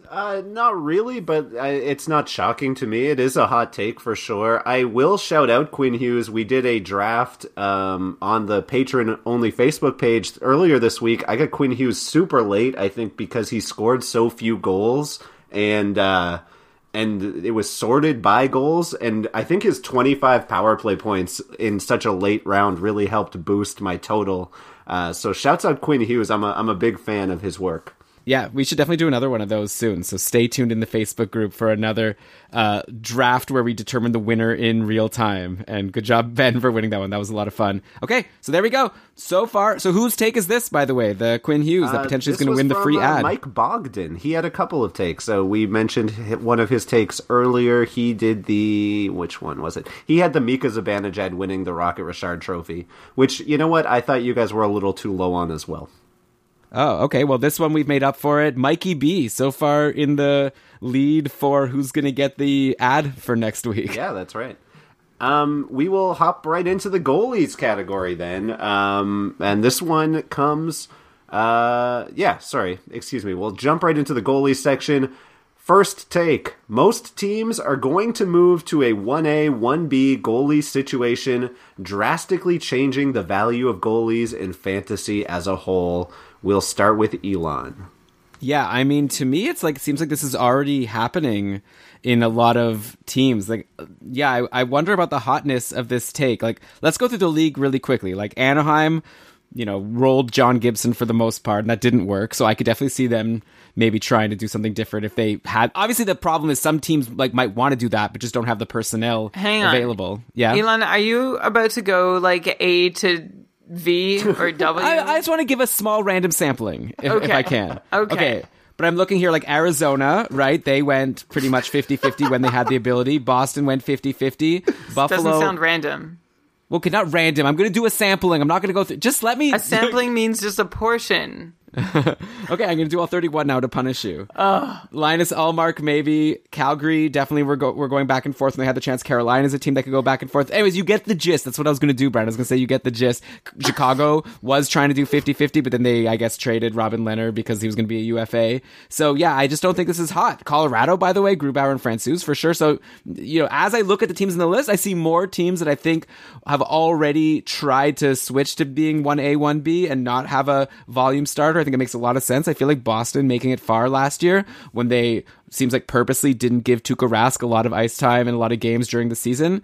I think that that's just a good lesson. And like, if you can get two good goalies, why run one of them to the ground and then also expect them to perform well in the playoffs? Well, so, why don't you ask the coaching and management teams of the Tampa Bay Lightning and Toronto Maple Leafs that exact question? Well, I think it's a little different, right? First of all, Toronto had Michael Hutchinson as their backup, and now they finally did get Jack Campbell. And I would like to have seen how that would have shaken out, right? Because Anderson kept on struggling, and I think Campbell was someone that if we would have seen this happen earlier, I think they could have gone not like 50-50, but like a 60-40, like not, but like the Leafs needed to win games. Michael Hutchinson was a guaranteed loss every single game he played, and Vancouver or Tampa Bay, I guess, didn't have as much faith in McElhinney as maybe they should have. I don't know. Overall, obviously, I'm not saying every team will, but anyways, I don't think it's a hot take. I think that we're already, I think it's an interesting take, and I think it's a true take. So I'm going to give it like a high score for that, but I'm only going to give it a low score for hotness. It's not spicy. It's not exciting me. So I'm going to give it a 4. Okay. Yeah, I'm landing in the same way just because I feel like it's a little late. If we heard this last season, it still might have been a little late. We've been on this road to tandems for a long time. There aren't so many workhorse goalies left in the NHL. What I should have done while you were talking, Elon, but I accidentally closed all the tabs, was to see which goalies played the most this season. Like I already named, obviously, you've got Vasilevsky, you've got Anderson. I guess Bishop is probably up there too. I've got it. Not Bishop, by the way. Bishop is pretty far down because Hudobin got a good number of games. Well, because Bishop was injured. Well, yeah, no, but even still, like, even when Bishop was healthy, Dallas was pretty much going back and forth. Yeah, here are the volume guys this season. Yeah, you're right. There's not that many. Leading the way and going down, Connor Hellebuyck, Carey Price, Vasilevsky, Frederik Andersen, John Gibson. Then already now we're at Jordan Binnington, who's already down at only 50 games so far. And Jake Allen was, at first, I guess they were afraid of Jake Allen. Then we've got Bobrovsky. And then, all of a sudden, we're getting into Fleury, Holtby, Riddick, Mackenzie Blackwood, Bernier, Varlamov, guys who we think of as like, oh, this guy's not guaranteed to get all the games. So yeah, there weren't that many this year. And just to go back in time, I'm looking at 2017, there were 13 goalies who played 60 games or more. I don't think we were going to see more than 7 of those tops this year. So we're seeing this trend for a while now. And the way I see it is that it's going to continue. I don't know if any of the workhorses from this year are going to be eliminated. Elon, I know you're low on John Gibson and I'm still high, but you look at Hellebuyck. Why wouldn't the Jets keep doing what they're doing with him? Carey Price, no alternatives in Montreal. Anderson, maybe he loses a bit of his workload. Vasilevsky isn't going to lose any. Gibson, I don't think will lose any. Binnington might lose some because Jake Allen was a stud. Bobrovsky will probably stay the same. Fleury, and then you get to Fleury. So those are the 7 who played 50 or more in the shortened season. And then you get to guys like Fleury and Holtby and Riddick, who probably won't see the share of games next year that they had this year because of what they did with the share of games they had this year. Then you look for other guys like Mackenzie Blackwood, who might sort of jump up into the workhorse category, and Carter Hart. And unless Markstrom Corey Schneider, Brian, continues what he did for like the last 3 games where he showed he might have something. I'm so glad we have another strong finish from Corey Schneider to just dream of what that might mean. So I could see maybe 10 starters next year, 10 teams that are volume tops. Like, that's tops. Aside from that, it's going to be a lot of timeshares in the league, a lot of sort of 50-30 splits, like 50-30 games, not percent, because I know that doesn't add up to 100. So yeah. I'm going to give this take overall a 5, just because it's true, but it's also a couple years too late. Brian, here, can I drop a hot take on you? Give me a score here. This could be, see if I could beat my Gusev one. I think Carter Hart is going to lead goalies in games played next year. Oh, I like it. That's a good hot take. It's too bad you didn't make that your actual. I should have made it. Carter Hart, number 1 most valuable goalie in fantasy next year. That's my hot take. Well, that's a little too hot because Philly looking good. Philly is having a great season. Carter Hart's going to be a year older. Philly, their young players are getting older, and Giroux I don't think is done yet. And Voracek, there you go. My hot goalie take is Robin Lehner is the most valuable goalie in fantasy next year. We have to see where he goes. I think it's definitely possible if he lands in the right spot. I don't know where that spot is. Maybe he stays in Vegas. How about Ilya Samsonov ends up being? Because if Braden think of it, in Washington, if Holtby's gone, Samsonov might end up being a big volume guy. Depends who else they get, obviously. Totally. Okay. Anyways, fun talking about goalies because no one knows. Well, let's talk about a goalie you just mentioned, Elon. The next take, Carter Hart will be a top 5 goalie next year. We'll start with Elon. What is this, my take? Okay, no, I said it's number 1. So all of a sudden now, this person loses hotness just because I already blew them out of the water by going with a hotter take. But no, I agree. I think there's all signs point to yes. Wasn't there something crazy about Carter Hart's splits this year? I'm going to bring this up. I can talk while you do. Okay, you talk about Carter Hart for a second. So Carter Hart finished the year with a .914 save percentage, and a lot of that was because he turned it on. In the new year, I'm just looking to January 8th, which is when this crazy Philly run started. Carter Hart went into this game against Washington on a personal, with Philly having lost 4 games in a row. And then Carter Hart exploded along with Philly, went 11-3 in his next 14 decisions with a .929 save percentage. So if he can take that stretch and put it into a full season, which I feel like the potential is there, right? Remember, this guy is so young. He's turning 22 years old this summer. There's room for him to grow. Every year's a learning opportunity for him. Philadelphia is getting better. They were one of the most dangerous teams in the league over the last, I'd say 2 months. Even he had a crazy quality start percentage, over 60% quality starts. I love what Carter Hart did this year, and I think the problem with this take is just it isn't spicy enough. There aren't a lot of goalies you can rely on. I'm trying to see who might be better, who this year is better than what I think Carter Hart can do next year. All I see is Connor Hellebuyck, and then I guess Vasilevsky, throw him in there too. But in terms of a mix of wins and save percentage, there is not a lot of competition for Carter Hart to beat out to be the #1 guy. I guess you could also say Jacob Markstrom, though we don't know exactly how Vancouver's going to manage that. And Igor Shesterkin, I guess. It'll be cool to see what he could do. The thing with goalie takes, it's hard to give any goalie takes such a high score just because anything you say could end up turning out to be true, So it's how much credit do you really get? What I wanted to say about his splits, at home, Carter Hart is 23-2 with a .943 save percentage. On the road, he's 4-10-1 with an .857 save percentage. So anyone who kind of clued in on this and only played him in his home games and sat him on their away games got even better results from him on their fantasy teams. Brian, do you buy into this at all? Is this something that you could expect? Is this a real thing, or is it just luck? It seems like a pretty big stretch and 2 completely different goalies. One amazing goalie and one absolutely terrible goalie. I think what I'd want to know is how many power play opportunities. Right, you want to look into the underlying whatever. Anyway, yeah. All that to say, I agree with you, Brian. I don't think that it's hot enough. So I agree that he probably will be a top 5. Or I think he has just as good a chance as any of the, higher end goalies to land in the top 5. So the goalie that had there was a goalie recently who had a very similar home away split. I feel was it Pekka Rinne? I'm trying to see, it was Jekyll and Hyde home and on the road. It was not Pekka Rinne. If anyone can remember, add us at Keeping Karlsson. Yeah, maybe I'll find it by the end of the show. Anyways, I don't want to give this one a high score just because I think it's not even so hot. This person should have said #1 and they would have gotten a high score. So you played yourself. And I'm only giving it a 3. I'm going to give it a 5 just for at least pointing out that Carter Hart is worth paying attention to. Yeah, but yeah, not. They didn't say how much. They didn't get right the amount of attention we need to pay to Carter Hart. So I wonder where he's going to go in drafts.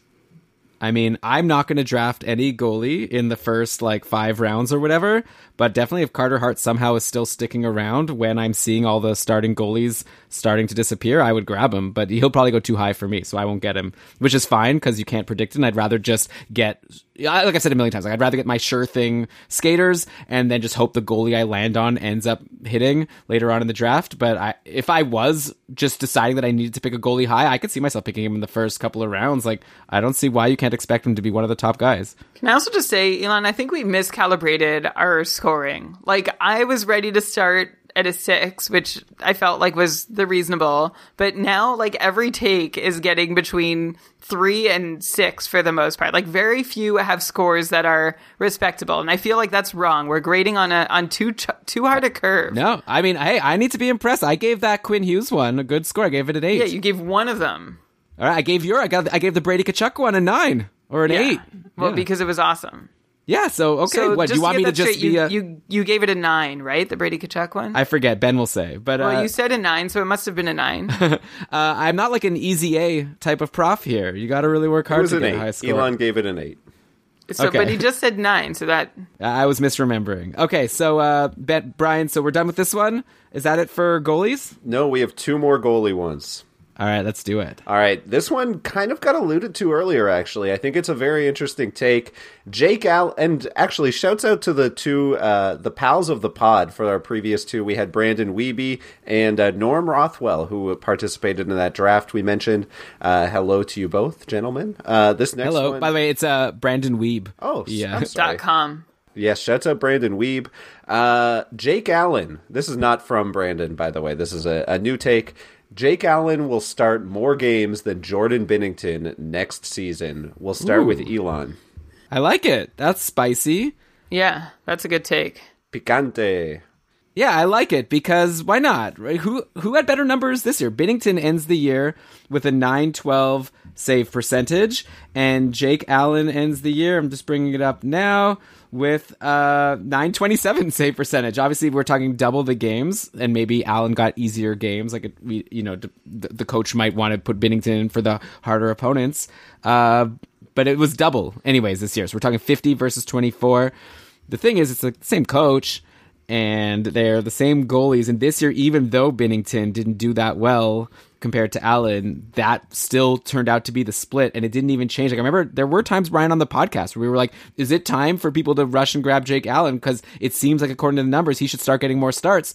But then it kind of just didn't happen. Like, Binnington still ended up getting like 3 games in a row. I'm seeing like his game log most recently, 3 games in a row, then a day off, 3 games in a row, game off, then 2 off, 1 off. So maybe something was just about to start happening, but that's a small sample size. I like it. It's a really hot take. More games.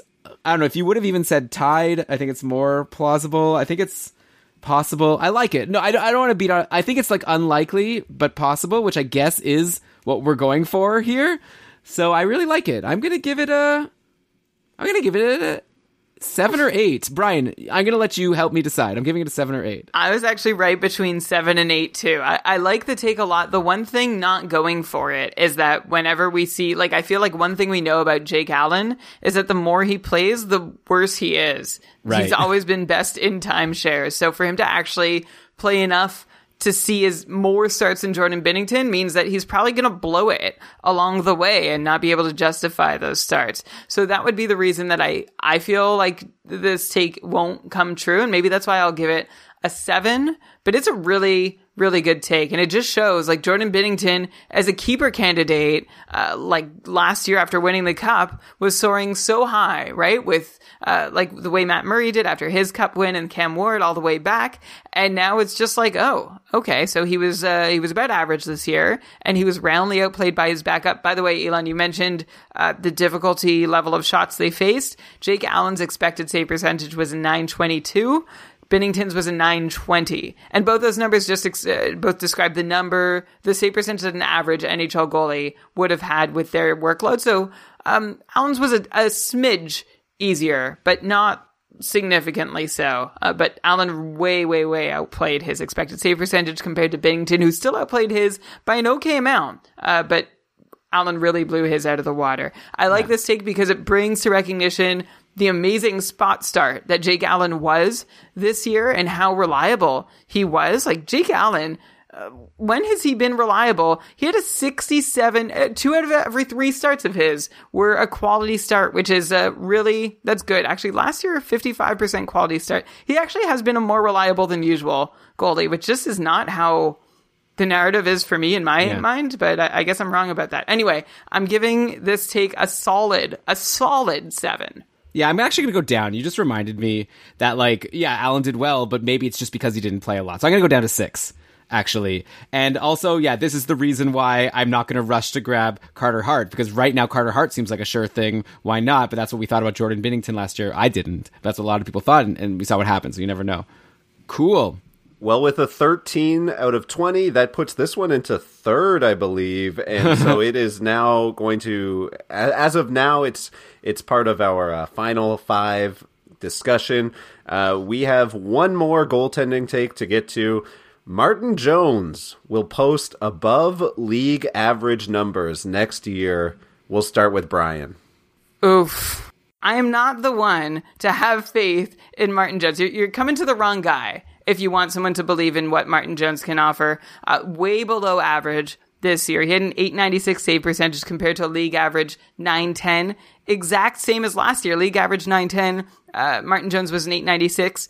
I don't know if say 2 or 3 years ago. I'll just say the years before that, he was a .915 and a .912 compared to league average .912 and .913. So at best, and I made this take several times on our almanacs that we've released the last couple seasons, Martin Jones, at his very best, is a league average goalie. So to think that he's likely to finish above that, I'm not buying. And I also think that we saw finally the Sharks' patience for Martin Jones run out this year, which took a lot because they've signed him long term. They are so invested in him working out. And they were still like, okay, we've seen enough. We've pushed this far enough.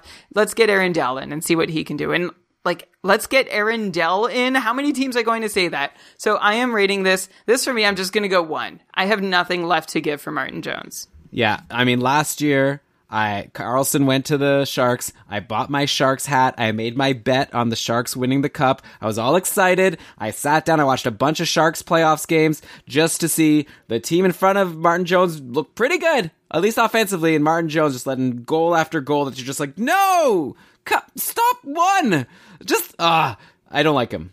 I had to buy a new hat. I bought an Islanders hat. Everyone asks me now, why are you wearing an Islanders hat? I'm like, I don't know. I just was tired of my Sharks hat, and I on a whim I bought, and now I don't even like that hat, so I'm going to have to buy a fourth hat because I originally started with a Sens hat. It's like costing me money, Martin Jones. So one as well. Wow. I agree. Can I just, I have to ask you guys, because anytime I tweet about Martin Jones, we get Martin Jones truthers showing up in our mentions being like, no, he's actually really good in the playoffs. Do you guys have that as well? It's such a weird sect of Twitter that always shows up. I think those are John Reed's burner accounts. I definitely remember there was someone, Brian, who one time really disagreed with where we ranked Martin Jones and Schmore goalies board, and he like gave all these, and I remember I really engaged them. I was like, no, but Brian was looking at the expected save percentage and how like, because the previous year he had been pretty decent, and Brian was saying he like wasn't going to be good, and then Brian turned out to be like totally right. And I remember I messaged that guy back to be like, hey, what do you think? And I really thought he was like, oh, look at you guys, you're so good. Then but he wasn't. He was like mad, and he was like, no, like you guys aren't giving him enough credit still. And I was like, okay, I don't know. Well, if you're still listening, that guy, please send us a tweet. Let us know. Like, we want to be on good terms with you. So like, it doesn't have to. You don't have to say anything. Just say, hey, how's it going? Yeah, I could probably find those tweets. I actually thought this one would rank higher, I'll be honest. I just thought that, you know, it's league average is not a high bar. Obviously, Martin Jones is who he is. I understand that, but I thought as far as boldness goes that this might get a little bit of respect.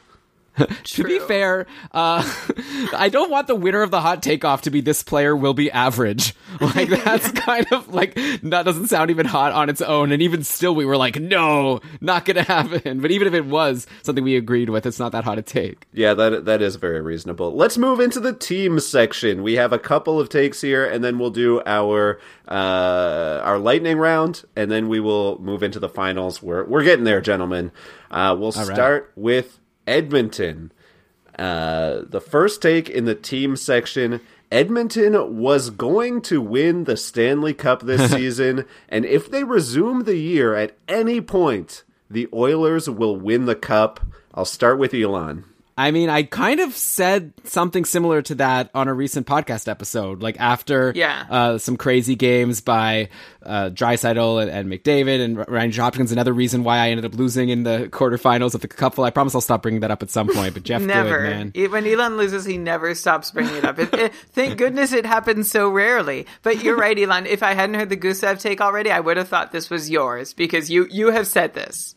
Yeah, I mean, they're looking really good. Like, their goalies haven't been as terrible, you know, as we thought they would be. They're fine. I think that would be like the biggest obstacle is, can they get good enough goaltending?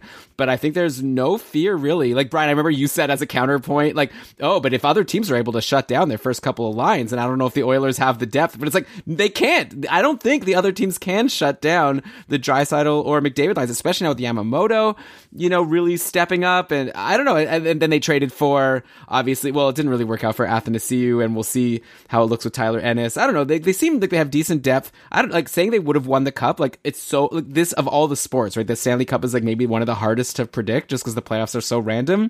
So I think it's definitely possible. I don't know how hot of a take we can make this, since I think they were like guaranteed to make the playoffs. Like, they have a pretty decent ranking already, so they were definitely going to be a contender. So I don't know how hot it is, and I don't know how right it is, but I think they're a decent chance. So I don't know. I guess I'm not too excited about this take, but I do kind of agree that they would have been one of the teams I would have thought that people should be afraid of or keep an eye on. So I guess a 5.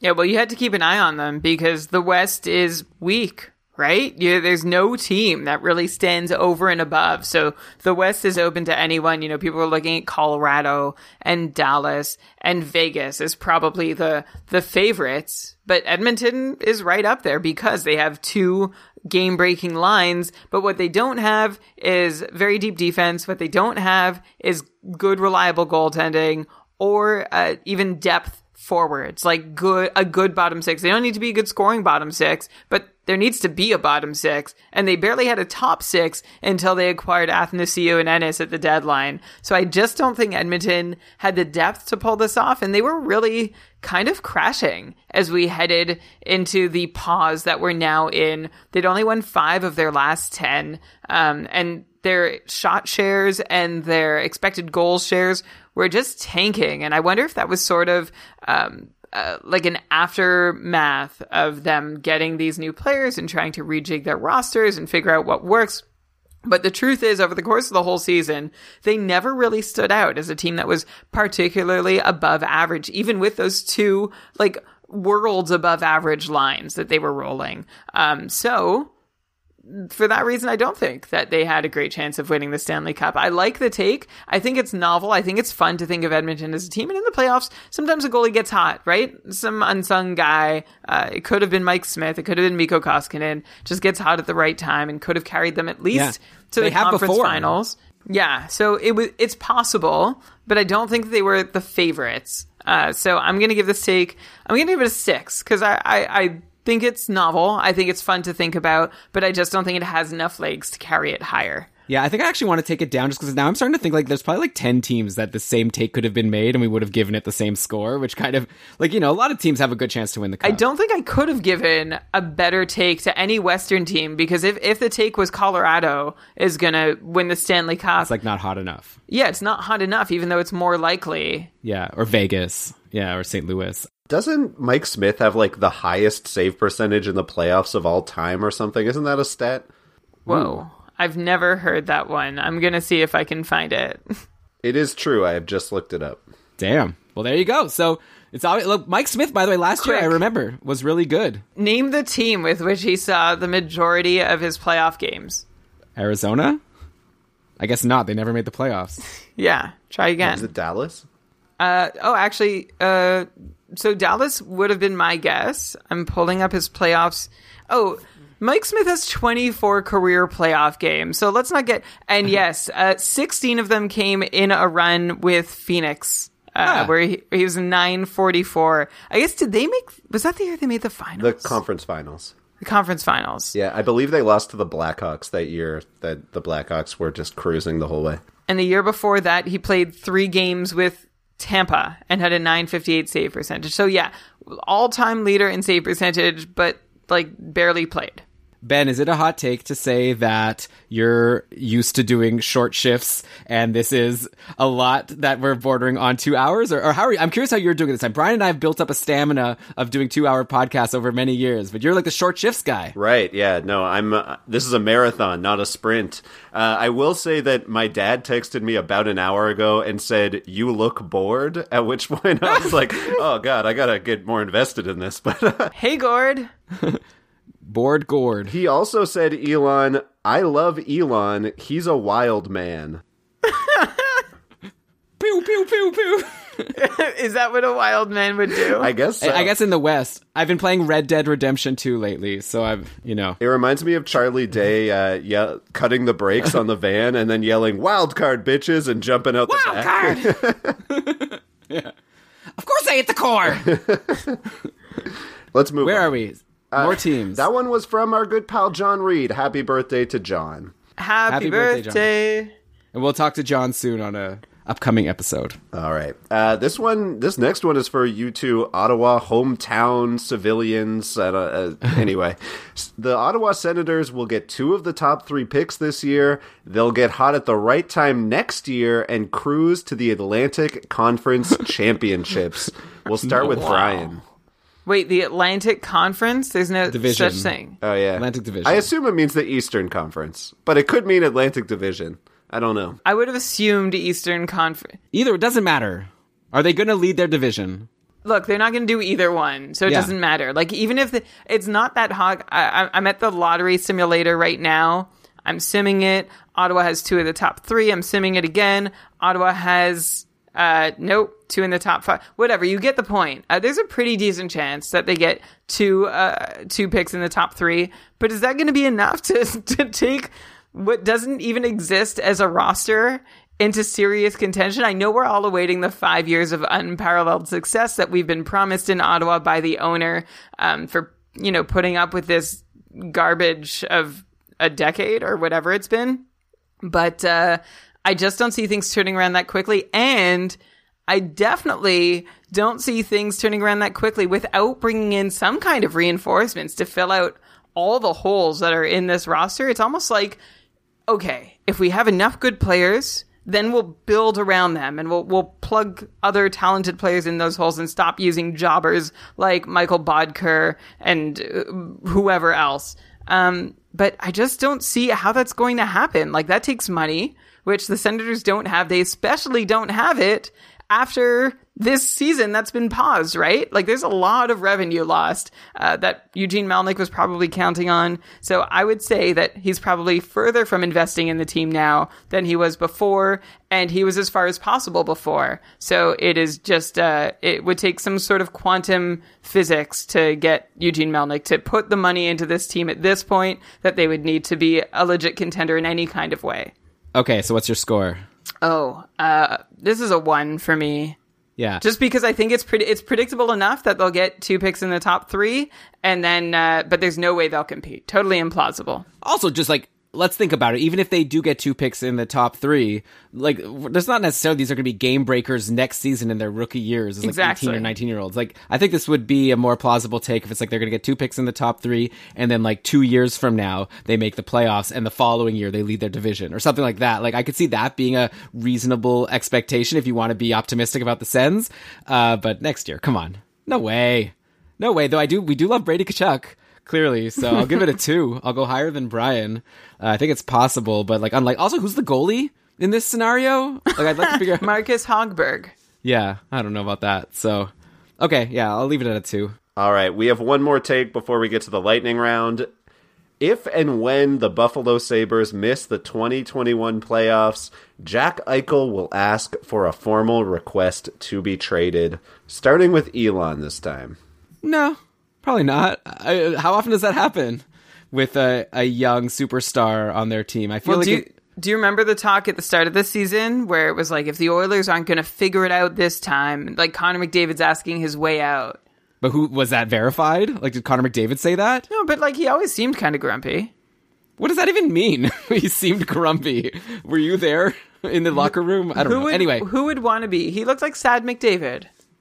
I think that the Sabres should be on the up and up, right? Like, Olofsson's looking good. Dahlin should be better. Like, they have good... I don't know. They're kind of like the Oilers, right? Like, they have some really amazing pieces, and it's just a matter of building around. Linus Ullmark. Like, when Ullmark was playing on that stretch, he was, like, doing well. Like, maybe if he could stay healthy. So, anyways, that's a whole other take, because we're talking about if they don't make the playoffs. I think it depends, like, how terrible they are, but I don't know. I don't really want to try to speculate on... Like, this is more like speculating on Jack Eichel's personality, right? And, I don't think he would do a formal request. I think because what if they say no? It's very awkward. Why not just do an informal request? Well, the idea is that they can't really say no. Like, once you request to be traded, it's like, okay, please trade me. And then if the team doesn't move on it and the player's still unhappy, then that trade request somehow gets out to the media who spreads it around, and then it becomes a distraction, and the team has no choice. Brian, let me ask you, like, do you think Buffalo will make the playoffs next year? Do you think do you think there's an okay chance they will? Do you think it'll be close? You think they're going to be just as terrible as this year? I think they're still going to be pretty bad. Like, who was their most recent? Didn't they get a decent draft pick in the last draft? Dylan Cousins, I believe. People are into him. I'm going to verify that. I remember going into this year, I was super excited about the Sabres because I thought they really did a lot to shore up their D. Like, they brought in Brandon Montour at the end of the previous year. Henry Joki-Haru, they got in that trade for Alex Nylander. They still had Ristolainen, like Colin Miller, now Dahlin. I thought they'd be like one of these teams that's really good defensively. Plus, like, we thought Linus Ullmark was going to take that step forward, and he kind of did. Like, I still think the pieces are there where they could be decent enough defensively, and then they have some offensive weapons. It would be nice if Jeff Skinner didn't totally disappear, and I know, Brian, you blame that all on the coach. He didn't disappear. He was disappeared. Either way, I think they could be decent, but that's not the take anyway, so I'll give this a 1, and we can move on. Yeah, Buffalo finished 13 points behind Carolina for the last playoff spot, although 13 points behind Columbus with 2 games in hand. So, like, maybe they had a chance to finish 9 points away, but I don't see them filling that gap. They do have Dylan Cousins coming up, and they do have a solid defense, and they could finally have a goalie, but up front, it still just seems very strange. It's like they have Eichel and Reinhardt, and when those guys aren't on the ice together, then nothing's happening. Or you can put Eichel and Skinner, but there's really, when Jack Eichel isn't on the ice, there's not a whole lot happening anywhere, which is how the Oilers operated for a while, and we saw where it got them, and I expected to get the Sabres to the same place. So I'm going to give this, I'll give it so is it likely that Eichel is going to ask for a trade? Sure, I'll give it a 3, but like you said, I don't know anything about Jack Eichel, but would he be justified in it? Sure. Yeah. Okay. This take comes from a Twitter follower and pal of ours on Average Time on Ice, Joel Harashuk. I'm sorry, Joel, if I've just butchered your last name. But hey, how you doing, Joel? You're a good guy to hang out with on Twitter all the time. Folks, we are now at the end of the main portion of the Hot Takeoff. I have a few lightning round takes that I want to read out. I think what we'll do here is I'll give you guys the opportunity to say whether or not you want to argue for these to be part of the final judging. So basically, I'm going to read these takes. You guys say if it's something that you think should be part of the final 5. Remember that our current top 3 is that Brady Tkachuk will be a top 10 goal scorer next season. Quinn Hughes leads all defensemen in scoring, and Jake Allen starts more games than Jordan Binnington. That's our current top 3. So now you have a chance to say whether or not these takes should be part, and you can kind of give a defense if you think this is something that should be judged accordingly. Does that sound good to you guys? Yeah, let's do it. All right, we'll start. Maybe I'll go back and forth. I'll give each of you a chance to sort of choose whether or not you think this is worth it. We'll start with a take about a Philadelphia Flyers player. I'll start with Elon on this one. Elon, do you think we should be considering Travis Konechny will outscore Claude Giroux by at least 20 points, lead the Flyers in scoring, and eclipse a point per game? Wow. Okay, like all 3? I know you said Elon starts, but like you could have probably picked one of those and just like gotten the point across. I mean, Konechny had a great season, definitely, and I'm just bringing up the numbers now. We're looking at 61 points in 66 games for Konechny, while Giroux had 53 and 69, so... But you said by at least 20, so it would have to be an even bigger disparity. Maybe it would have ended up... Anyways, yeah, Konechny had a great season. Definitely. I really like him. I think he's broken out as an elite star. This, like, by 20 points over Claude Giroux. I guess you needed that to make it hot. Right. I like it, but I don't think it's going to make it to the final 5. 10 points would have been hot enough. Although, yeah. I guess he was on pace to beat... If he played the same number of games as Claude Giroux this year, Let's see. By the way, I'm just going to go back, let's say 19 games, just arbitrarily. In the last 19 games, Giroux 18 points and Konechny 18 points. So Giroux definitely had a bad start, but he was really heating up right after he got dropped in the Tier 1 of the Cuckfull. That was one of the biggest shocks of the season. And that was definitely a regrettable drop in the end because Giroux really started to heat up right after that. And I just don't know if Giroux's done just yet. Brian, you've said over time, at different times, that you think Giroux's done, but... I don't know. I love Konechny. I love him, and I think he'll be great. I think he probably will outscore Giroux. I think that's definitely possible, but by 20 seems too crazy. Giroux is the one NHL player who listens to our podcast and hates me, because every time I say I believe in him, he blows it. Every time I say I'm done with him, he ramps up. Like, he is someone who I've never had success projecting. So don't take anything I say about him too seriously. Travis Konechny, on the other hand, we've been really into, and I've been really into, hoping that he could break out. It seemed like last year was his first opportunity. This is like 2018-19. And then, but he just didn't get that push to get to play often enough. This year, he didn't actually play a whole lot more, at least at even strength, but he still, was able to finally break through thanks to some fortunate shooting, let's say, and also definitely some extra power play time. I don't think any Flyer can finish 20 points ahead of Claude Giroux, as long as they're all on the same power play, right? Giroux is so deadly on that power play. If you're with him on the power play, he's going to be picking up points right alongside you. You're never going to be able to pull away from him there. So the 20 points is that's a big one. I can't get with that. But can he lead the Flyers in scoring? Well, he did it this year. So there's a pretty decent chance he does it again next year. But we did see some really cold snaps from each of Couturier, Voracek, and Giroux. Elon, do you think it would be... how hot would it be to say Konechny doesn't lead the Flyers in scoring next year? I think it's really could be between him, Giroux, and then maybe like Couturier and Voracek have outside chances. Probably not. Like, I don't think either way is that. I don't think that's too hot. I think he might and he might not. Like, I think it'll be close. Yeah.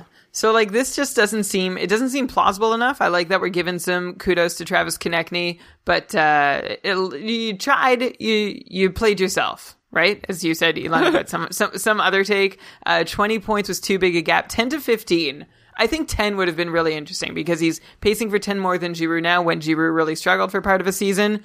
That would have been the sweet spot for me on this take, to give it a score higher than the 5 I'm going to give it. Well, we're not even giving scores, right? We're just deciding if it makes it to the finals. It looks like we've said no. Okay, no. All right. Andrei Svechnikov, a top 10 fantasy player next season. I'll start with Brian on this one. Does this make your top 3 or top 5? Yeah, absolutely. Svechnikov being a top 10? Top 10 fantasy player next season? Yeah. I mean, we talked about when we did Elon's little Roto draft game on Thursday, where I don't know if you explained it, Elon, but like, Elon made this spreadsheet that updates automatically. And basically, it's like a game with all the cards are on the table. You see every player's stats for 2019-20, and your goal is to draft the best Roto team with the season having already been played. So everybody knows where these guys are going to finish. It's just about strategizing and filling categories the right way so that your Roto scoring is better than anyone else's. And we noted there how great Andrei Svechnikov's hit totals were. They were fantastic. And his scoring was great. And his shots are great. So he's fantastic in 2 scoring categories. And I hope he'll continue doing damage on the top power play next season. And he's got those hits as a bonus category that he can fill. So I could absolutely see Svechnikov. Like, it's not a guarantee, which is what still makes this hot. It's like, there's a lot of guys who could be a top 10 fantasy player, but I think Svechnikov could enter there. I would put that in our top 5 takes we've heard tonight. All right, let's do it. This year, by the way, I'm looking at, again, this Fantasy Hockey Podcast League, which is a categories league, so there's more weight to his nice hit numbers and also power play points. And he ranks currently 38 for average rank, but that includes guys like Morgan Geekie, who had a couple good games, let's say like top 35, around the 30. So yeah, he would have to jump up a bit more, but we'd expect him to as he gets older. And obviously a lot is going to depend on if he gets to stick with Aho, but maybe he will. So I think it's possible. So sure, let's put in the final 5. Top 5, baby!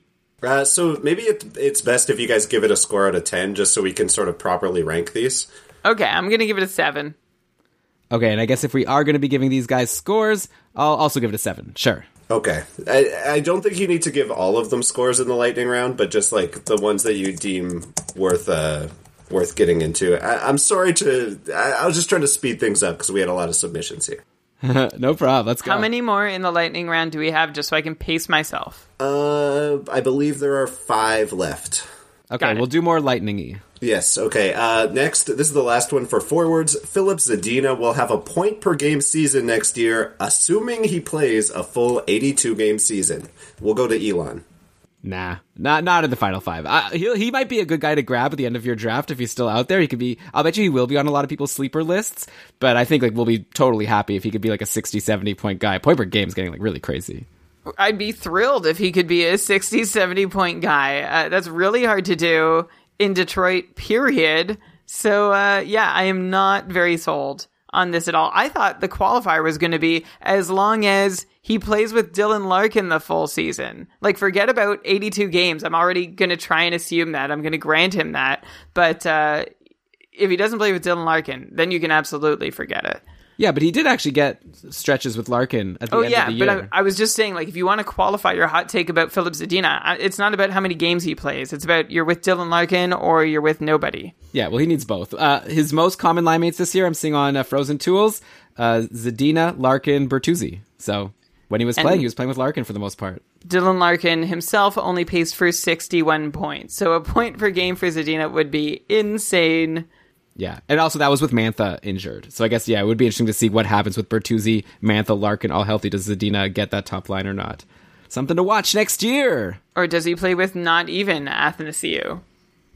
Well, not Athanasiou, that's for sure. Well, that's what I'm saying. Athanasiou used to be okay, maybe you could play with Athanasiou on the second line. Now it's Valtteri Filppula. That's you who loves Athanasiou so much. No, I'm just saying, you look for who's going to be on the second line, who's going to center him. Athanasiou was a better choice than Filppula. Yeah. Okay. Yeah, that's the problem. It's he has to stick on the top line all season. I could see just switching back and forth a lot like how it did this year. All right, so not making it. What's next? Next, we're in the defenseman category. Morgan Rielly scores 70+ and is in the Norris conversation. I'll go to Elon. I think it's possible. So, Tyson Barrie will be gone. Potentially, right? He's a UFA, and already Morgan Rielly did this before. He did get over 70 points a couple seasons ago, so I see this as being plausible. The whole Norris thing, I don't even want to talk about the Norris thing because I don't know, whatever. This is a fantasy podcast. I care mostly about the players' points, and I think that it's totally plausible that he can do that next year, which makes it not so hot, which makes it probably not a final fiver for. Well, but I guess it is kind of hot because people are going to be down on him. But I think also we're all aware that he, the reason why he didn't do as well this year is because he was bumped from the top power play. I guess he wasn't doing well while he was there as much as we thought he would. But obviously things could change. At least we'll still have all of their big names next year as they did this year. So I don't know. It's not especially hot for me. But I think he's definitely a guy to watch as a bounce back candidate. I think you'd be dumb not if you're writing an article of bounce back candidates for next year. Morgan Rielly at the top of the list, unless the Leafs re-sign Tyson Barrie or go after another person who could challenge for the top power play. So you think that Morgan Rielly getting 70 is too plausible? I think it's not plausible enough. And the reason is Rasmus Sandin. Even if Tyson Barrie leaves Toronto, Sandin, I think, is the heir apparent to the top power play quarterback spot. I think that would actually be a nice hot take, that Rasmus Sandin quarterbacks the Toronto power play all season long. And even if Morgan Rielly did quarterback that top unit all season long, he's not getting 20 goals again the way he did in his 72-point season. He didn't deserve them that season. We talked about in the Almanac, he didn't deserve them this year. Only 3 goals in 47 games. He was back on pace for about the 6 goals he'd scored the 2 seasons prior to his 20-goal season. So I'm not buying in that Morgan Rielly can ever be a 70-point defenseman again, even with the best deployment ever. And for that reason, I'm not qualifying this for our finals. Okay, where did you hear this about Rasmus Sandin, by the way? Is this just your take from a couple of good games? Yeah. You haven't actually heard it? So what, I don't know. I guess he was drafted in the first round, so it's possible. I think it's more than likely that Morgan Rielly would be the guy next year if Barrie doesn't come back. It's a whack take, Brian. Yeah, really? I don't know where I just want to know where you got it from. Are you just saying it because it's just a name that you heard people mention? Or is it actually something people have said? He got a couple turns this season already. Did he? On the top power play? I feel like he did. Am I wrong? I don't think so. I think that they had a 3-forward, 2-D situation at one point, maybe when injuries were hitting. But I don't think that it was ever a thing where they were giving with a full roster. Rasmus Sandin. You're right. I don't. So I don't know why I thought this. Just because it's a fun thing to say. You're all caught up in the hot take. I think that Jake Muzzin has a better chance of taking over on the top power play than Rasmus Sandin. Nah. He used to get a decent amount of power play time in LA. I think that was also a 3-forward, 2-defenseman situation. Yeah, that's the only reason why. I think like Martin Marincin. No, I'm just kidding. Okay, so this one's not going forward. What do we got next in the lightning round? We got one more defenseman take. Roman Josi should be the first drafted D-man next year. I'll start with Brian. Cold. Oh, that's so cold. Like, go back and redo your drafts this year. He's going to be the first or second drafted defenseman. He could be the first because of those blocks that he gets ahead of John Karlsson, even though he's not quite up at John Karlsson's power play point totals or whatever. Super cold. Yeah, I think the real fun thing you should do with this take is remember how Brian says it's super cold, then go back to last summer's episodes when PK Subban got traded, and then I was saying that for sure the biggest impacted player here is going to be Roman Josi, who now finally is the main guy in Nashville, and everyone was still, talking about PK Subban and stuff. I called it! Josi had an amazing season! And plus, Nashville wasn't even that good this year. Imagine if Nashville gets back to scoring like they were a couple years ago. Like Philip Forsberg finally reclaims the 70-plus point pace that we assumed that he was going to get this year. Who knows? Josi could be even better. So too cold. Sorry, but thanks for coming. Thanks for coming. Yeah. Okay. I think we did all the goalie takes. Yeah, all right, so we have just two more team takes in the lightning round. First one, the New York Rangers, my New York Rangers, in fact, will finish third in the Metro with 30-plus wins from Igor Shesterkin, 70 points for Strome, and Zibanejad will push 90 points. I'll start with Elon. It's all plausible. I don't know. Cold. Too cold. Not making it. But I like it. The Rangers are being... If I could go back to when I bought that Islanders hat, I wish I bought a Rangers hat because... Thank you. It was so fun cheering, especially in my Cupful team when I had D'Angelo, Shesterkin, and Buchnevich. These guys I all got out of free agency, and they were all crushing it so well. And and plus obviously Zibanejad and Panarin. I've always loved Panarin. This team is going places as long as Shesterkin stays healthy. I wouldn't say it if it was Lundqvist still the goalie that they have to depend on, but now that it's Shesterkin, I think it's totally possible. Totally. I think it might be the only thing implausible about it is that the Metropolitan was the division of death this year, right? Washington, Philly, Pittsburgh, Carolina, Columbus, the Islanders, the Rangers. You look at the NHL standings, the bottom 6 teams in the East were all from the Atlantic Division. The Metro ran wild on the whole league this year. So I think that'll be the hardest piece is the Rangers finishing atop probably still the most competitive division in hockey. But I think the rest is fairly plausible. So I'm not going to Shesterkin locked in for 30 wins. So I'm going to pass on this as one that gets to the finals. All right, we got one more take. Toronto would beat Boston in the playoffs this season if it happened. Oh, my God. Start with Brian. This is what Leafs fan is just wants to float this out there to be those times Boston beat Toronto in Game 7 in the playoffs? This year, I guarantee it wouldn't have happened. I can't even comment on this. This is a 0. Can I assign negative points? Well, the thing is that I think Toronto wouldn't have beat Boston in the playoffs if it would have happened because they wouldn't have played Boston because Boston's too far ahead of Tampa Bay at this point. Boston has 100 points. Tampa has 92. Maybe in the next round. Well, okay, sure. Well, whatever. Maybe they would have... So Toronto would have had to first beat Tampa and then beat Boston? I don't know. No way. This is not going to happen. Boston on a 100-point team. Toronto 81 points. You're looking at a super strong Boston iteration of Boston again, and one of the probably a weaker Toronto team this year than the one that faced Boston last year. Well, I mean, obviously anything could happen in the playoffs. I would have been really excited. I hope it still happens. I want to see Toronto versus Tampa in a playoff series. That could be a really exciting, high-scoring series. I think those games would be must-watch. So. That would have been fun. I thought going into the season it was a guarantee of just Toronto-Boston again in round one, and it was surprising to see Tampa falter as they did. I agree with you, Brian. Not going to the finals. Come on. Even if it could happen, it's not even that hot. Any team could beat any team in the playoffs. Here's my hot take. This whole COVID-19 canceling the season thing, it friggin' sucks. Yeah. Cold 10, take. 10, 10, 10. 10's across the board. All right, guys. Well, we have a few decisions to make here. We have a top four that I think is pretty solid. Number one, of course, Brady Tkachuk will be a top 10 goal scorer next season. Number two, we have Quinn Hughes leads all defensemen in scoring. Number three, we have Andrei Svechnikov is a top 10 fantasy player next year. And then number four on the bubble right now, Jake Allen starts more games than Jordan Binnington. You each have an opportunity to bring in one take from the entire list that you think is worth discussing here, or we can include this Jake Allen take in the final five. It's up to you. I'll start with Elon. Elon, do you want to exercise your right to drag a take back from the take grave? What was the Bjorkstrand one right from the start again? We had a Oliver Bjorkstrand top 10 in scoring next year. Believe it. Yeah, that's probably too hot. Okay, I'm good to leave it how it is. Okay, and Brian, I will remind you of the Alex Ovechkin. I made a note, so I would put that ahead of the Jake Allen take. The Ovechkin leaves for Russia. We have room for both in our top five here. Okay, well, you have my ranking already, so I would put, Ovechkin, I'm bringing it back, Elon, for you to reconsider, and if you don't want to reconsider, just to scare you again. All right, guys, well, we have a top five here.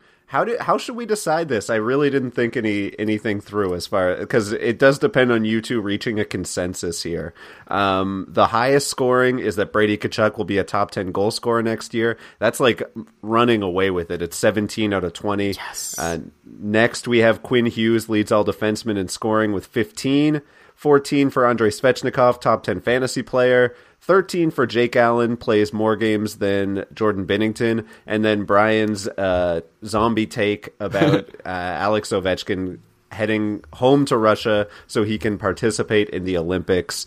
I'm okay. Kind of at a loss. Yeah, I feel like I guess it's an opportunity for either of us to convince someone to change their vote or someone to say they've decided to change their vote. I'm good with Brian's hot take being the hottest one. It was the one that I liked the best. But I also think that we shouldn't actually call that the winner because it's too lame. To be our own podcast where we judge the winner and then it's ours that's the winner. This just keeps happening. But okay, so fine. So Brian, you get it for yourself to put on your wall. The whole point of the Brian and Elon takes, in my opinion, was to be a side bet of trying to trick the other person to give a higher score to theirs. And I obviously lost that. So Brian, you win that. But as far as the serious hot takeoff of submissions from our listeners, I'm happy with the Quinn Hughes highest scoring defenseman because I think it's kind of hot considering there's lots of other defensemen that are going to get drafted ahead of him, especially in terms of. Well, in fantasy, probably also that'll be justified because of the lack of peripherals. Yeah. I think even if people were to just come up with their projections, I don't think Quinn Hughes is going to be projected as the highest scoring defenseman in a lot of projections, but I think it's pretty possible that it could happen. So I'm good with that, Brian, unless you want to make an argument for why I should consider one of the other takes ahead of it, aside from the Ovechkin one. Well, the Ovechkin one is the only one I want you to consider ahead of it. I legit love that take. So that's my personal number one, but behind Brady Tkachuk, of course, which I'm very proud of, by the way. On aggregate, though, I think Quinn Hughes is still going to take this as and I'll put the Svechnikov being a top 10 fantasy player as the third best listener submitted take. So, Brian, just to make it clear, so Svechnikov, you think that not only what he did this year was for real, but you're when we do the almanac, you're going to project higher. Top 10, you're thinking he's going to be potentially a 90-point guy. Is that really what you're? I'm just curious to get your actual take on him. Yeah, I it's hard. I guess he's enough of a mystery to me that I just don't know. And I think. He had 20 power play points this year, which is huge. So he'll need to keep that up, which I think he'll need to step up his even strength scoring and. I think I don't know. I feel we haven't seen everything from Svechnikov yet, and his sample, his career sample, is pretty small. So we're still building an understanding of who he is. So for me, this is just kind of a shot in the dark. This year was reasonably steady with his rookie season. He actually generated fewer shots this season compared to last season, but he had more time on ice. Generated fewer shots per 60 minutes. So maybe because he got that extra time on ice, his shot rates dropped, but maybe he'll figure out a way to make it work next season as a young He's just turning 20 in 4 days from the time that this is recording. So he's going to be 20 years old next season, then 20. Like, he's got a few years to really show us he's got another gear. I believe he has it. So that's why I think it's plausible. But I don't have, that's not a data-based, that's the eye test right there. Yeah, the thing is, it's very hard for a player in his third season to be, a top 10 fantasy option. I'm just looking through the list of, who are the, top fantasy options this season, and it's all people who have been around for at least a little while. I'm trying to find, the youngest player on the list, just in terms of the overall league scoring. I'm seeing Austin Matthews, who's, I think, it's, his fourth season, if I'm correct. Jack Eichel's there. But aside from that, it's people who have played even more. I'm still scrolling. Oh, Elias Pettersson maybe is someone that's in the conversation. He's currently in only his second season. So I guess it's possible. Sure. Even but Pettersson's not top 10. Anyway, but that's not the winner anyways. It's the Quinn Hughes one. So good. So we've got a winner. It was Mike B, right? Mikey B? I remember that because there was a Survivor player named Mikey B back in Micronesia. Yes, that's right. Your encyclopedic Survivor knowledge always throws me off. It's Elon. Crazy. Do you know earlier today, Ben, I called Elon's Survivor knowledge encyclopedic as well? It's so weird to me because I have a group chat now with Elon and Dina, and they'll mention things from the seasons even a year or two ago, and I'll be like, oh yeah, I vaguely remember that player's name, but I don't remember anything else about it. I just have no recollection beyond the current season.